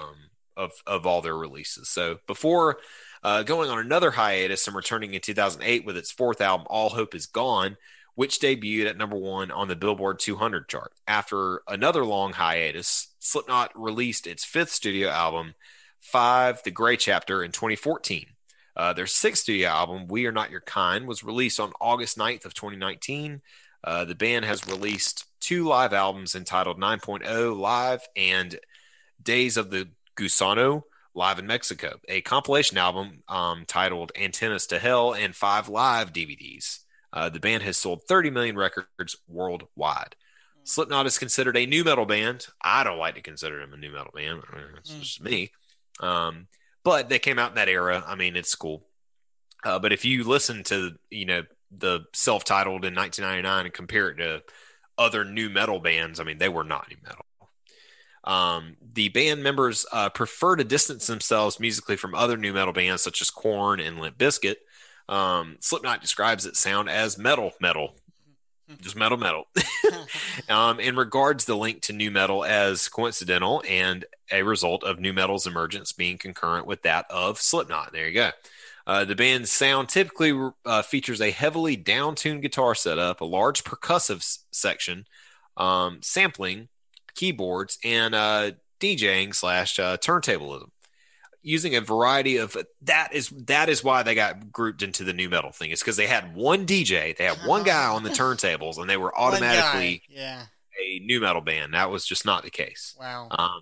Using a variety of vocal styles, the music typically featured growled vocals, screaming, backing vocals, as well as melodic singing. The band has continually experimented with its sound, most notably developing tracks led by acoustic guitars and melodic singing that first appeared on Volume 3, The Subliminal Verses. I think that's why that's my favorite album. It's just very all over the place, right? Yeah. But yeah, Slipknot's lyrics are generally very aggressive. They sometimes include profanity while exploring themes such as darkness, nihilism, anger, disaffection, love, misanthropy, and psychosis. They often draw upon topics including music industry, politics, personal strife, and reflection, among others. Rick Anderson of AllMusic said, "Those lyrics are discernible. Those lyrics that are discernible are not generally quotable on a family website." On Volume 3, Taylor deliberately avoided using profanity in response to claims that he relied on it, and I never thought about that until the other day. And I went back and listened to Volume 3 in its entirety, and I was like, yeah, he doesn't cuss on this thing at all. But, anyway. Slipknot cited both Korn's self-titled album of 1994 and Limp Bizkit's album $3 Bill, Y'all, of 1997 as major influences. However, the band's biggest influence, both on their image and their music, has been singer Mike Patton. Here we go. Yes. The man. Yes. And his bands Mr. Bungle of Fantomas, yep, and Faith No More. Dude, I freaking love Faith No More. Yeah, that's right. You like Mr. Bungle, don't you? To be honest with you, I don't really listen to them because I'm, yeah. Could have sworn you were. My bad. But I do love Faith No More, dude. Faith No More is great. Oh yeah, my soul, yeah. Wonderful. Corey Taylor even stated that watching Faith No More perform on the 1990 MTV Music Video Awards saved his life. In an interview with 2000, Mike Patton called the Slipknot members really nice guys. The band Kiss, as we just mentioned before, has been a big influence for Slipknot as well, both musically and image-wise. Several band members have, in numerous interviews, stated that the impact of Kiss... the impact that Kiss had on them when they were growing up. In an interview with Revolver magazine, Joey Jordison said that, quote, "I saw Kiss on the Dick Clark show on the Dick Clark show in 1980 or something. And Kiss Alive was the first records of theirs that I had. This was back when you bought cassettes or records, and I still have my original cassette copy of it. And I tell you what, it just blew my mind. The cover tells you everything you need to know. It just makes you want to listen to the whole record. And these guys look like demons. You don't know. You don't know when you're a kid and you're watching them on TV. And it's just like guys in makeup. So yeah, it was inspiring back then. They were a huge influence on me when I was a kid. And that record came out in 1975. So I was always like, that is badass. One of my favorite records of all time came out that year that I was born. Yes. Joey Jordison said. Right. So the band is known for its attention-grabbing image. As you can see here, if you're watching our YouTube channel, the members perform wearing unique individual face masks and matching uniforms, typically jumpsuits, while each member is typically assigned and referred to by number based on their role in the band, starting with number 0, even though 0 is not even a number, and through 8, although the latter practice has diminished following the death of Paul Gray. Rightfully so. The number thing, I think, was something he really pushed and was really into. I mean, it's a good way to keep track of. There's 9 guys up there, man. How do you know who's who? You got to round them up. So the band. Go ahead. Sorry. I like number 7, which is Mick Thompson. Mick Thompson, and, man. And I think he looks like MF Doom. Yes. They got very similar masks. You can see right here. Yeah. Yeah. So Corey Taylor is number 8. That's how I know 7 and 8. Yeah. Oh, yeah. Mm-hmm. And then 0 was Sid. Joey Jordison was number 1. Paul Gray was number 2. Chris Fiend was number 3. I can't remember who number 4 was. It might have been Clown. No. I think 5 was Root. Jim Root. I think 5 was Jim Root. 6 was Fine. I think 6 was oh man, what's his name? With the spiky mask. Oh, Craig. Yeah, Craig. Yeah. Yep. I think. And then, Yeah. There we go. Yeah. It was something like that. I tried to memorize it one time when I was little. I tried to remember them all by their numbers. Yeah. Anyway, the band has said that the idea of wearing masks, stemmed from a clown mask that, Cran took to rehearsals when the band first started. Cran later became known for his clown mask, adopting the pseudonym Sean the Clown. The concept developed, and then by the late 1997, the band decided that every band member would wear a unique mask and matching jumpsuit. Taylor said in 2002 or 2002, as James likes to say, he said, quote, "It's our way of becoming more intimate with the music. It's a way for us to become unconscious of who we are and what we do outside of the music. It's a way for us to kind of crawl inside and be able to use it." Excuse me. Concept of wearing matching jumpsuits has been described as a response to commercialism in the music industry and led to the idea of assigning the band members numerical aliases. According to Taylor, he said, quote, "Originally, we were just going to wear the jumpsuits, and we figured we might as well take that further and number ourselves. We're basically saying, hey, we're a product." So, yeah, pretty interesting response to, especially at that time, 1999. You got boy bands all over the place, and right. You know. That whole thing. So during their careers, the members of Slipknot have developed their images, updating their uniforms and each member's mask upon the release of each album. That, me as a Slipknot fan, that's something you look forward to. You hear about a new album and you're like, can't wait to see what the masks are going to look like. And then it's like an immediate huge discussion online. What masks are cool? Which ones are stupid? And as you can see here, the one that Corey Taylor has, where it's like he's got part of us. It's basically like it looks like a scarf or something over it, and he's got his long hair. And it kind of the best picture I saw, the best meme I saw, it looked like someone took a milk carton or a milk jug, like a gallon jug of milk, and then like cut it in half and then put it over their face. And I was like, yes, that's exactly what it looks like. So okay, so for people watching it right now, you're looking at the "We Are Not Your Kind" era of Slipknot. Yeah. Yeah, this is the 2019 "We Are Not Your Kind" promotional picture for them. So right. They have updated the masks. I don't. Well, okay. So one person asked, and that's Corey. Corey Taylor. Yeah. I've heard that the bassist Alessandro has updated his, and there's pictures of it, but I can't find it anywhere. Yeah, there's no they haven't announced the new album. I'm sure that when they announce a new album, they'll do more promotional pictures with new updated masks. But as of right now, I guess canonically, this is the Slipknot mask. Like they have performed live. You even shared something about Corey Taylor's new mask and how it kind of looks like a combination of 4 different masks of his that are all coming. I think it's cool. I think his new mask looks cool. It looks like his Iowa mask conformed with his all with his All Hope Is Gone. Well, yeah. Yeah. And then with a little bit of the first album, Iowa. You're right. Right. And then the stitching of the subliminal verses. Like there's some stitching in there. Yes, yeah. That subliminal verses mask is my favorite of his. Right. And it's got all the stitches in it and stuff. It looks cool. I love it. Yeah. Let's see, where are we at? The appearance and styles of the masks do not usually differ significantly between the albums. Members typically maintain the established theme of their mask while adding new elements.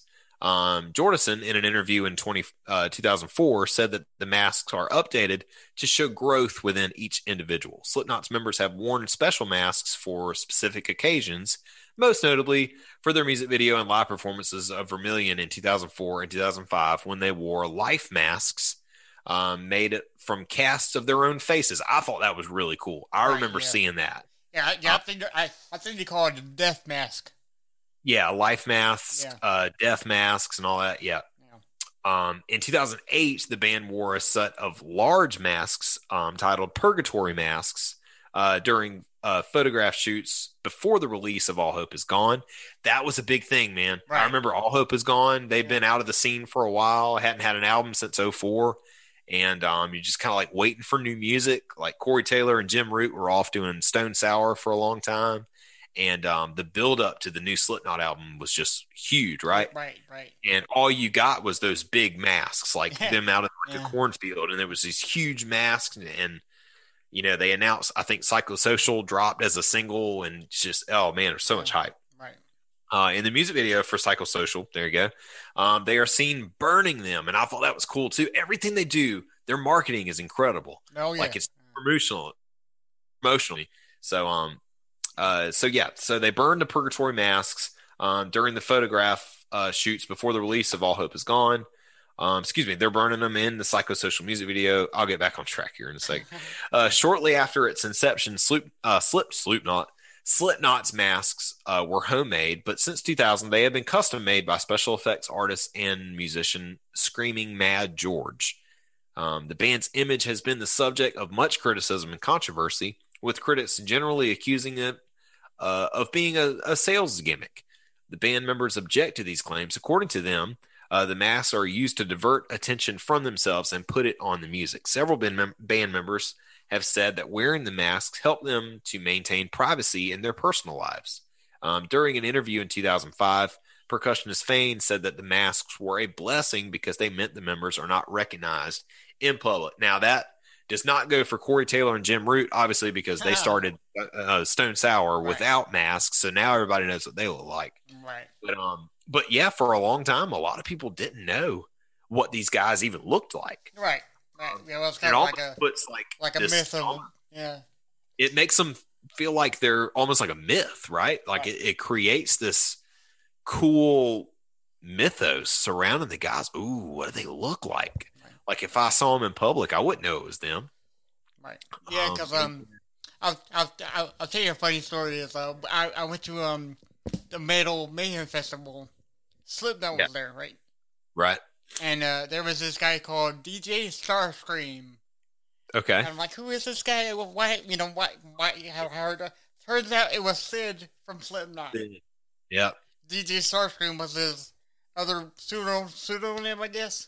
Yeah, I guess he makes albums under the name with his own beats or something. But I found that very cool.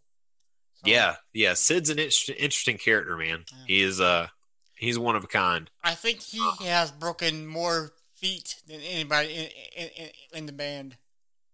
So yeah, as far as live performances go, they're very energetic people. And then people like Sid.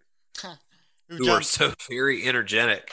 He likes to jump on anything and everything he can get his hands on. Yeah. I think Corey said it's not a true Slipknot tour if Sid doesn't break his legs.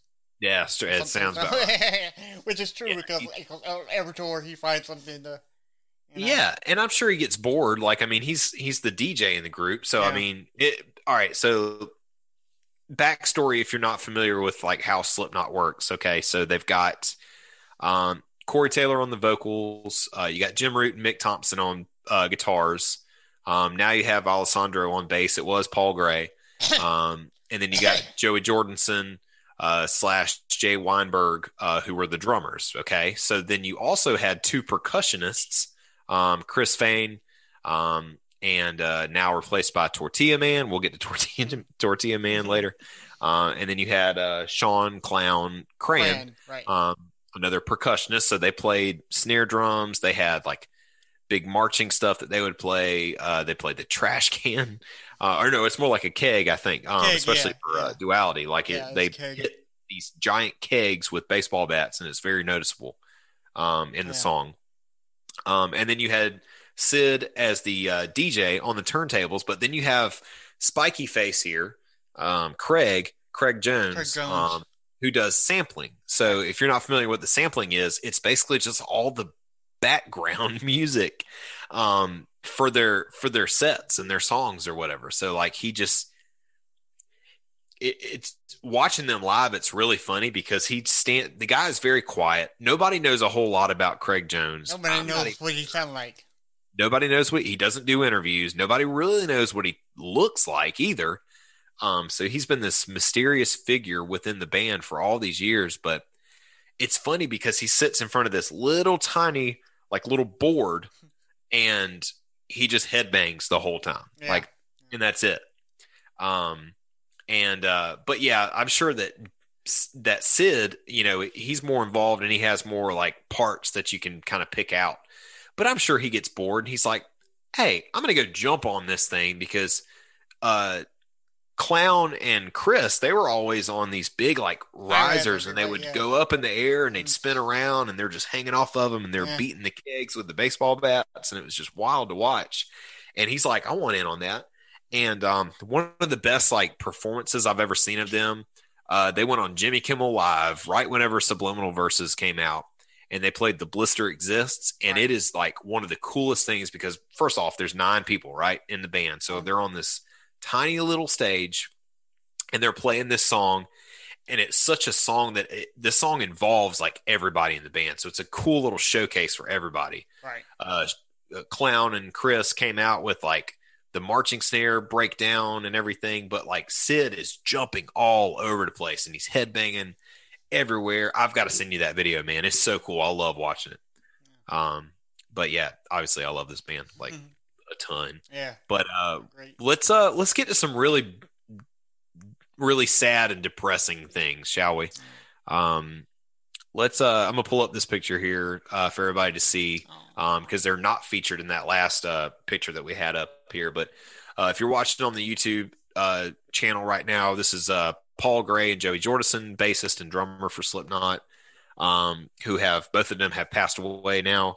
In 2010, Gray was planning to tour with the supergroup Hail, but on May 24th of 2010, he was found dead in an Urbandale, Iowa hotel room. Circumstances surrounding his death at the time were not immediately known, but then later an autopsy suspected that his death was not intentional, but then did not reveal the cause. The day after his death, the remaining 8 members of the band held a live, unmasked press conference alongside Gray's widow and brother. I remember watching that. It really, really bummed me out. On June 21st, the cause of death was confirmed that it was an accidental overdose of morphine and synthetic morphine substitute fentanyl. So RIP to Paul Gray. And unfortunately later on, and we'll get to, We'll go ahead and jump into it now. So in 2016, Joey Jordison talked about his suffering of acute transverse myelitis. In a Metal Hammer interview. Its symptoms started in 2010 while touring with the Murder Dolls, as we mentioned in our previous Horror Punk Part 2 episode. But the disease was diagnosed long after. This progressed to the loss of use of his left leg. Unfortunately, that really does a number on your drumming. The neurological disease had temporarily cost him the use of his legs and caused him to be unable to play the drums before rehabilitation. He later recovered with the aid of medical help and intensive work in the gym. Nice. Yep. But, and then, unfortunately on July 27 of 2021 this year, Jordan's family announced that he had died in his sleep on, the day before the 26th, at the very young age of 46. So yeah, definitely not the same without those guys in the band, but I still love the stuff that they're doing now, but you could just hear the influence from Joey and from Paul, especially Joey. His drumming was just so unique, and Jay does a great job. I love Jay Weinberg, I really do.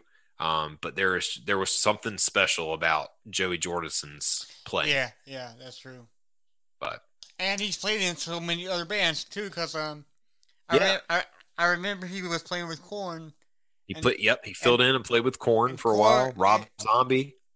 Well, Jonathan Davis of Korn said that he played way too fast for them. He just couldn't keep up with, it's like, slow down, dude, Slow down. But Jordan said, nope, brother. You wanted me, here you got me, I'm playing this way. Yeah. So, yeah. Well, let's talk about Chris. Chris Feen he's still around. It's a weird thing with him, man.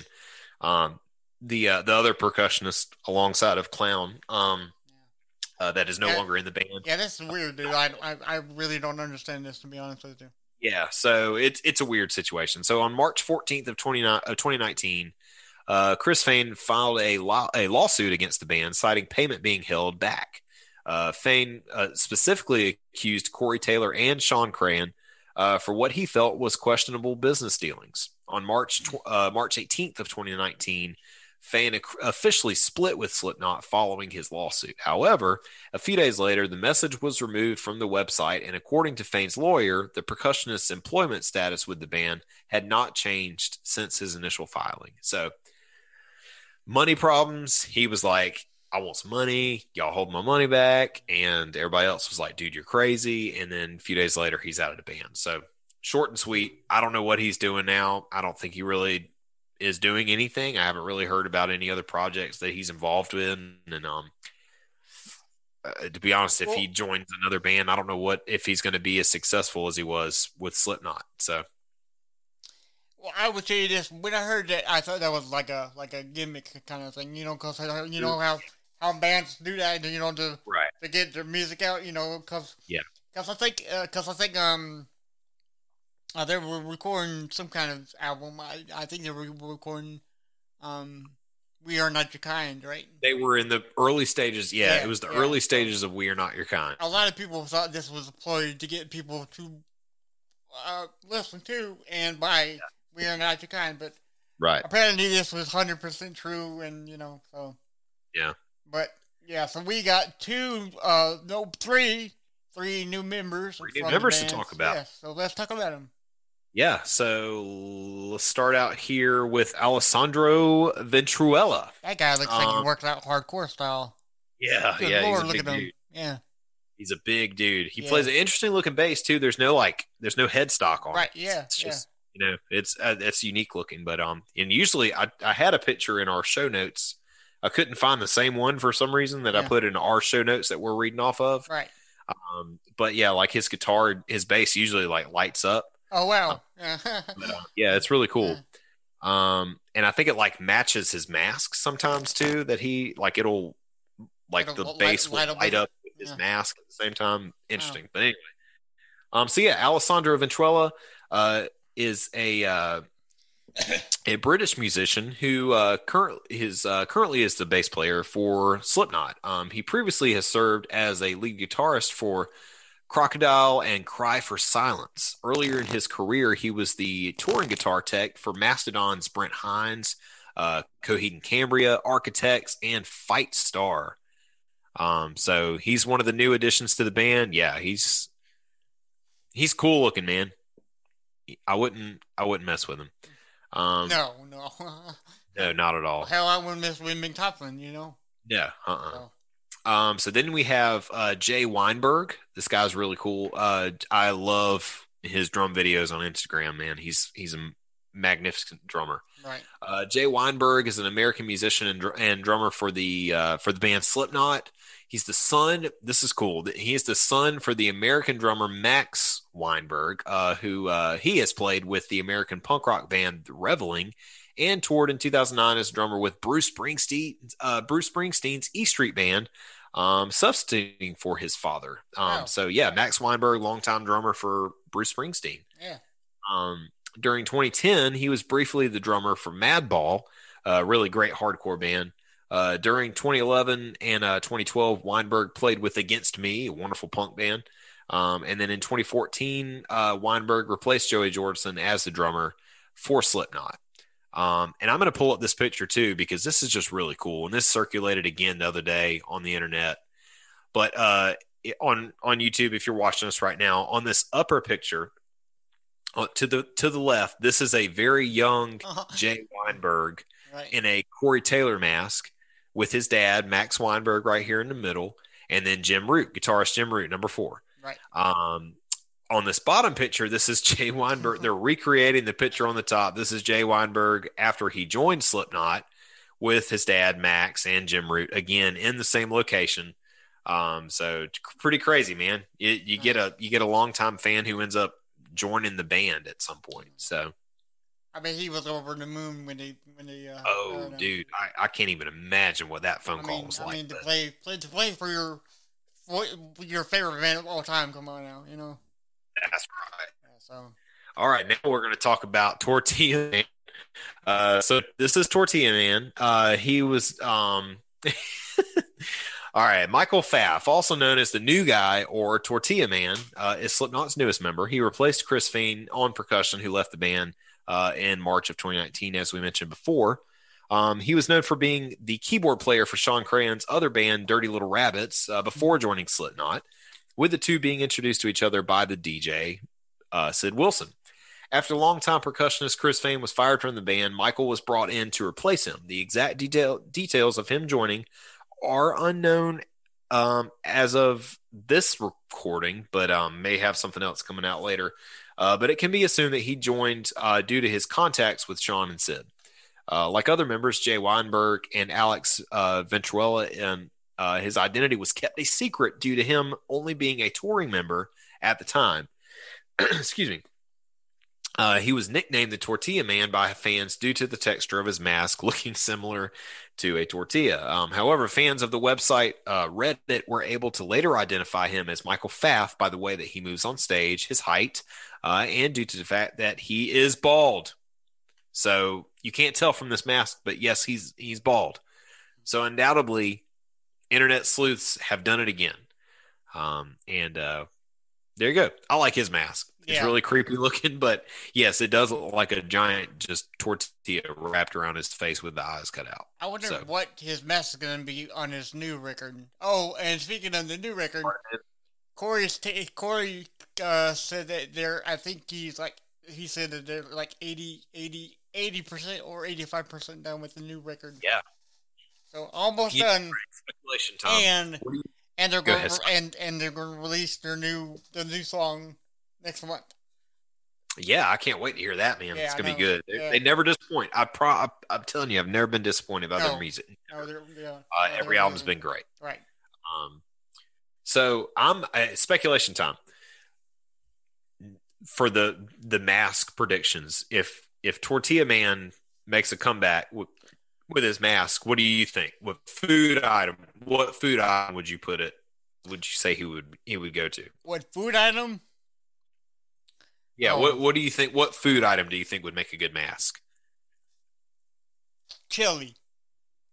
Okay. Chili. Just a big giant bowl of chili. Just a big giant, yeah, just like a yeah. With googly eyes. Yeah, right. Yeah, okay. I'm there. Yeah, you're done with it? Yeah. How about you? Yeah, that's good. All right, you remember the old Gushers commercials where you like the kids would eat Gushers and their head would turn like a watermelon or like thing of like blueberries or whatever, and then blow up. Yeah, that would be cool. I would love to see that. Yeah, that would be amazing. And I was always disappointed because when I would eat Gushers, I never had those side effects. So. Right. Anyway, so James, what did we learn here today in this special episode? or a special Halloween episode with costume bands. I'll tell you what I learned. I think getting out there and kind of what we alluded to before, when you create music, you can be a great musical artist. And if you, you don't necessarily have to have a incredible stage presence and costumes and all that and pyrotechnics and whatever. But man, it is just so great when you take someone who is so musically talented and give them something like a backstory, let's create a whole mythology for our superhero characters that we got. Or you talk about Slipknot and their masks and their it being kind of like a middle finger to the record company and the music industry of like, we're a product. We literally have numbers like a product. We all dress the same way because that's how you want us to dress. But we need some individuality, but while still retaining our secret lives and our personal identities. So, I think especially for this time of year, I think it's really fun whenever bands dress up like other bands, for special Halloween, shows. Right. And we didn't even talk about Ice Nine Kills, but they don't really, I mean, they wear costumes and stuff, but they're not really a masked band, you know. But they're not a masked band, but they, you know, they do a great job of bringing in like the horror movie elements to all their songs and things like that. But, yeah. What about you? What did you take from this episode today? I think, okay. So many fans are like, you know, why are you doing a mask when there are so many other masked bands? You know, I don't think there are so many masked bands. I think that's a unique factor in the musical industry. You know, because Mushroomhead, Gwar, Slipknot, you know, Kiss in their makeup. I think it's a very good marketing system because it makes you want to go see what it actually looks like. You know? Right. Because you can look at the picture and like, oh, okay, yeah, that's Corey. But actually seeing him live, it's another factor. You know, it's like, oh my God, there he is. You know, it makes the live show so much more fun. It does. Yeah. Yeah. So that's what I got from it. Cool. Yeah. So. Well, awesome. Cool. That was our costumed bands episode for this Halloween episode. For the month of October, spooky October. But why don't we do a mental health minute real quick before we wrap the show up? Cool. Are you good with that? You got it. Yep. Yes, sir. So here's a quote from Martin Luther King Jr. You don't have to see the whole staircase. Just take the first step. So think of something in your life that you want to improve and figure out what you can do to take a step in that right direction, no matter what it is. What is something... For example, James, what is something about yourself that you wish you could, that you could be better at? Better. I'll give you my example. Okay. What do you think of that? Okay. I wish that I could improve my ability to be able to use like tools and things like that. We're talking about renovating our kitchen here pretty soon and maybe doing the floors ourselves. You know, I'm not a very handy guy. I promise you I'm not. And, Allie is way better at that stuff than I am. 100%. And it's just like, yes, knock yourself out because I'm not good with my hands like that, but that's something I wish I could improve on because, I want to like, I'm good at painting. I like to paint. Like, you know, if we're going to renovate a room, like I'm like, dude, I'll sit there and I'll paint all night long. And I have, but as far as like using the tools and things like that, like I'm not good at that, but I want to improve on that. So maybe when we do this flooring thing, which we talked about it today, and I was kind of like, oh man, I'm so not good with this kind of stuff. Right. But hey, it might turn out, you know, better than I'm anticipating, you know, me doing it on my own. So that's something I would like to improve on. I guess if I had to pick one thing, I would like to be able to play the guitar more. Okay, yeah. Because on this podcast, I told you that I played when I was like a teenager. I haven't really picked it back up, so I don't know how good I am anymore. But there's a guitar shop right near me that I need to go check out and how much their guitars are, you know. Yeah. Maybe cool. Become as notoriety as you are on the TikTok channel. Dude, so maybe anything is possible. Oh yeah. Point proven with that thing. Welcome to When Words Fail Music Speaks, starring Blake Mosley. Yeah. The face of the company. No. We're in trouble. Oh, no. Yeah. So once again, me and Brosley would like to thank y'all for listening to this amazing and entertaining episode. This is a long one. This is a 2 hour episode. 2 hours and 8 minutes long. We're over the 2 hour mark. Yeah. So thanks for listening to the show today. Be sure to share the show. That's hard to say. With your friends, families, dog, cats, gerbils, hamsters, you name it. Share it with them. Preferably anybody with thumbs that can give us some good reviews, and 5 stars. Right. And animals are cool. They have, I get it, but preferably some people with thumbs. Right. Yeah. And be sure to rate and review our podcast with 5 stars and leave us a review so we can see how well we are doing. Or if not, you can tell us that too. Yeah, it's okay to be wrong. The best way to stay up to date with us is by following on our social medias, limited to, but including Instagram at Words Fail Podcast, Facebook at WWFMS Podcast, Twitter at When Words Fail MS. You can always email us at whenwordsfailpodcast@gmail.com. We're on YouTube, where you can see this lovely episode right here. YouTube.com/whenwordsfailmusicspeaks. We are on TikTok at whenwordsfailmusicspeaks. And of course, the website, whenwordsfailmusicspeaks.com. And we will leave the link in our notes for the merchandise we just showed at the beginning of the show. Pick up masks, not Slipknot masks, but masks for this COVID stuff. Yeah, we can't afford it. Right. We got a mask. We got shirts. We got baby clothes, and we have computer bags. So check it out. Where can the lovely people find you, Mr. Brosley? Well, before we get to me, we've actually got 2 reviews that we can read too, James, of people that have left us some reviews, because we'll do that. We'll read your reviews right here on the show, whether they're good or they're bad. We've got no bad reviews though, so that's awesome. We got one here from Toy Person. Gave us 5 stars and said, "Great podcast. I love what James is doing. Only what you're doing. He hates what I'm doing. Music has helped me so much emotionally. It's lovely to have the healing aspect of music highlight. Great job. Thank you, Toy Person. I will do better." I don't. I don't think that's a slight to you. So don't take it personally. What you're doing just what you. Okay. I got you. And then there's Yaltieri. Yaltieri, sure. Said it's such a great podcast, great content, easy to listen to, and highly recommended. So thank you so much to both of you for your reviews. But yes, on my social media, you can find me on the Instagram and Twitter. At Blake_Mosley, MOSELEY. I'm also on the YouTube with some drum playthroughs that I'm doing at church right now. YouTube.com/Mosley with 3 Y's, MOSELEYYY. And I guess I'm on the TikTok as well, with no follow-up to my my TikTok debut. I have no follow-up right now, but maybe one day.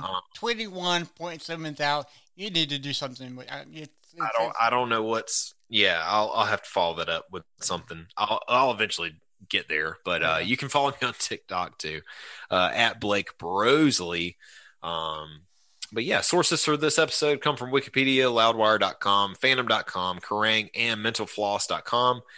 We do not own any of the music used in this episode, and no copyright infringement is intended. Please don't sue us. I promise you, we don't have the money to pay the lawyer. We do not. We don't owe the music. Don't come after us. But anyway, so thank you guys again for listening to this another special Halloween episode for our month of October. A little bit longer. Thank you for sticking with us. If you're still here with us at the end of the episode, But as always, when just remember that when words fail, music speaks. We'll see you guys later. All right. Thank y'all. Bye.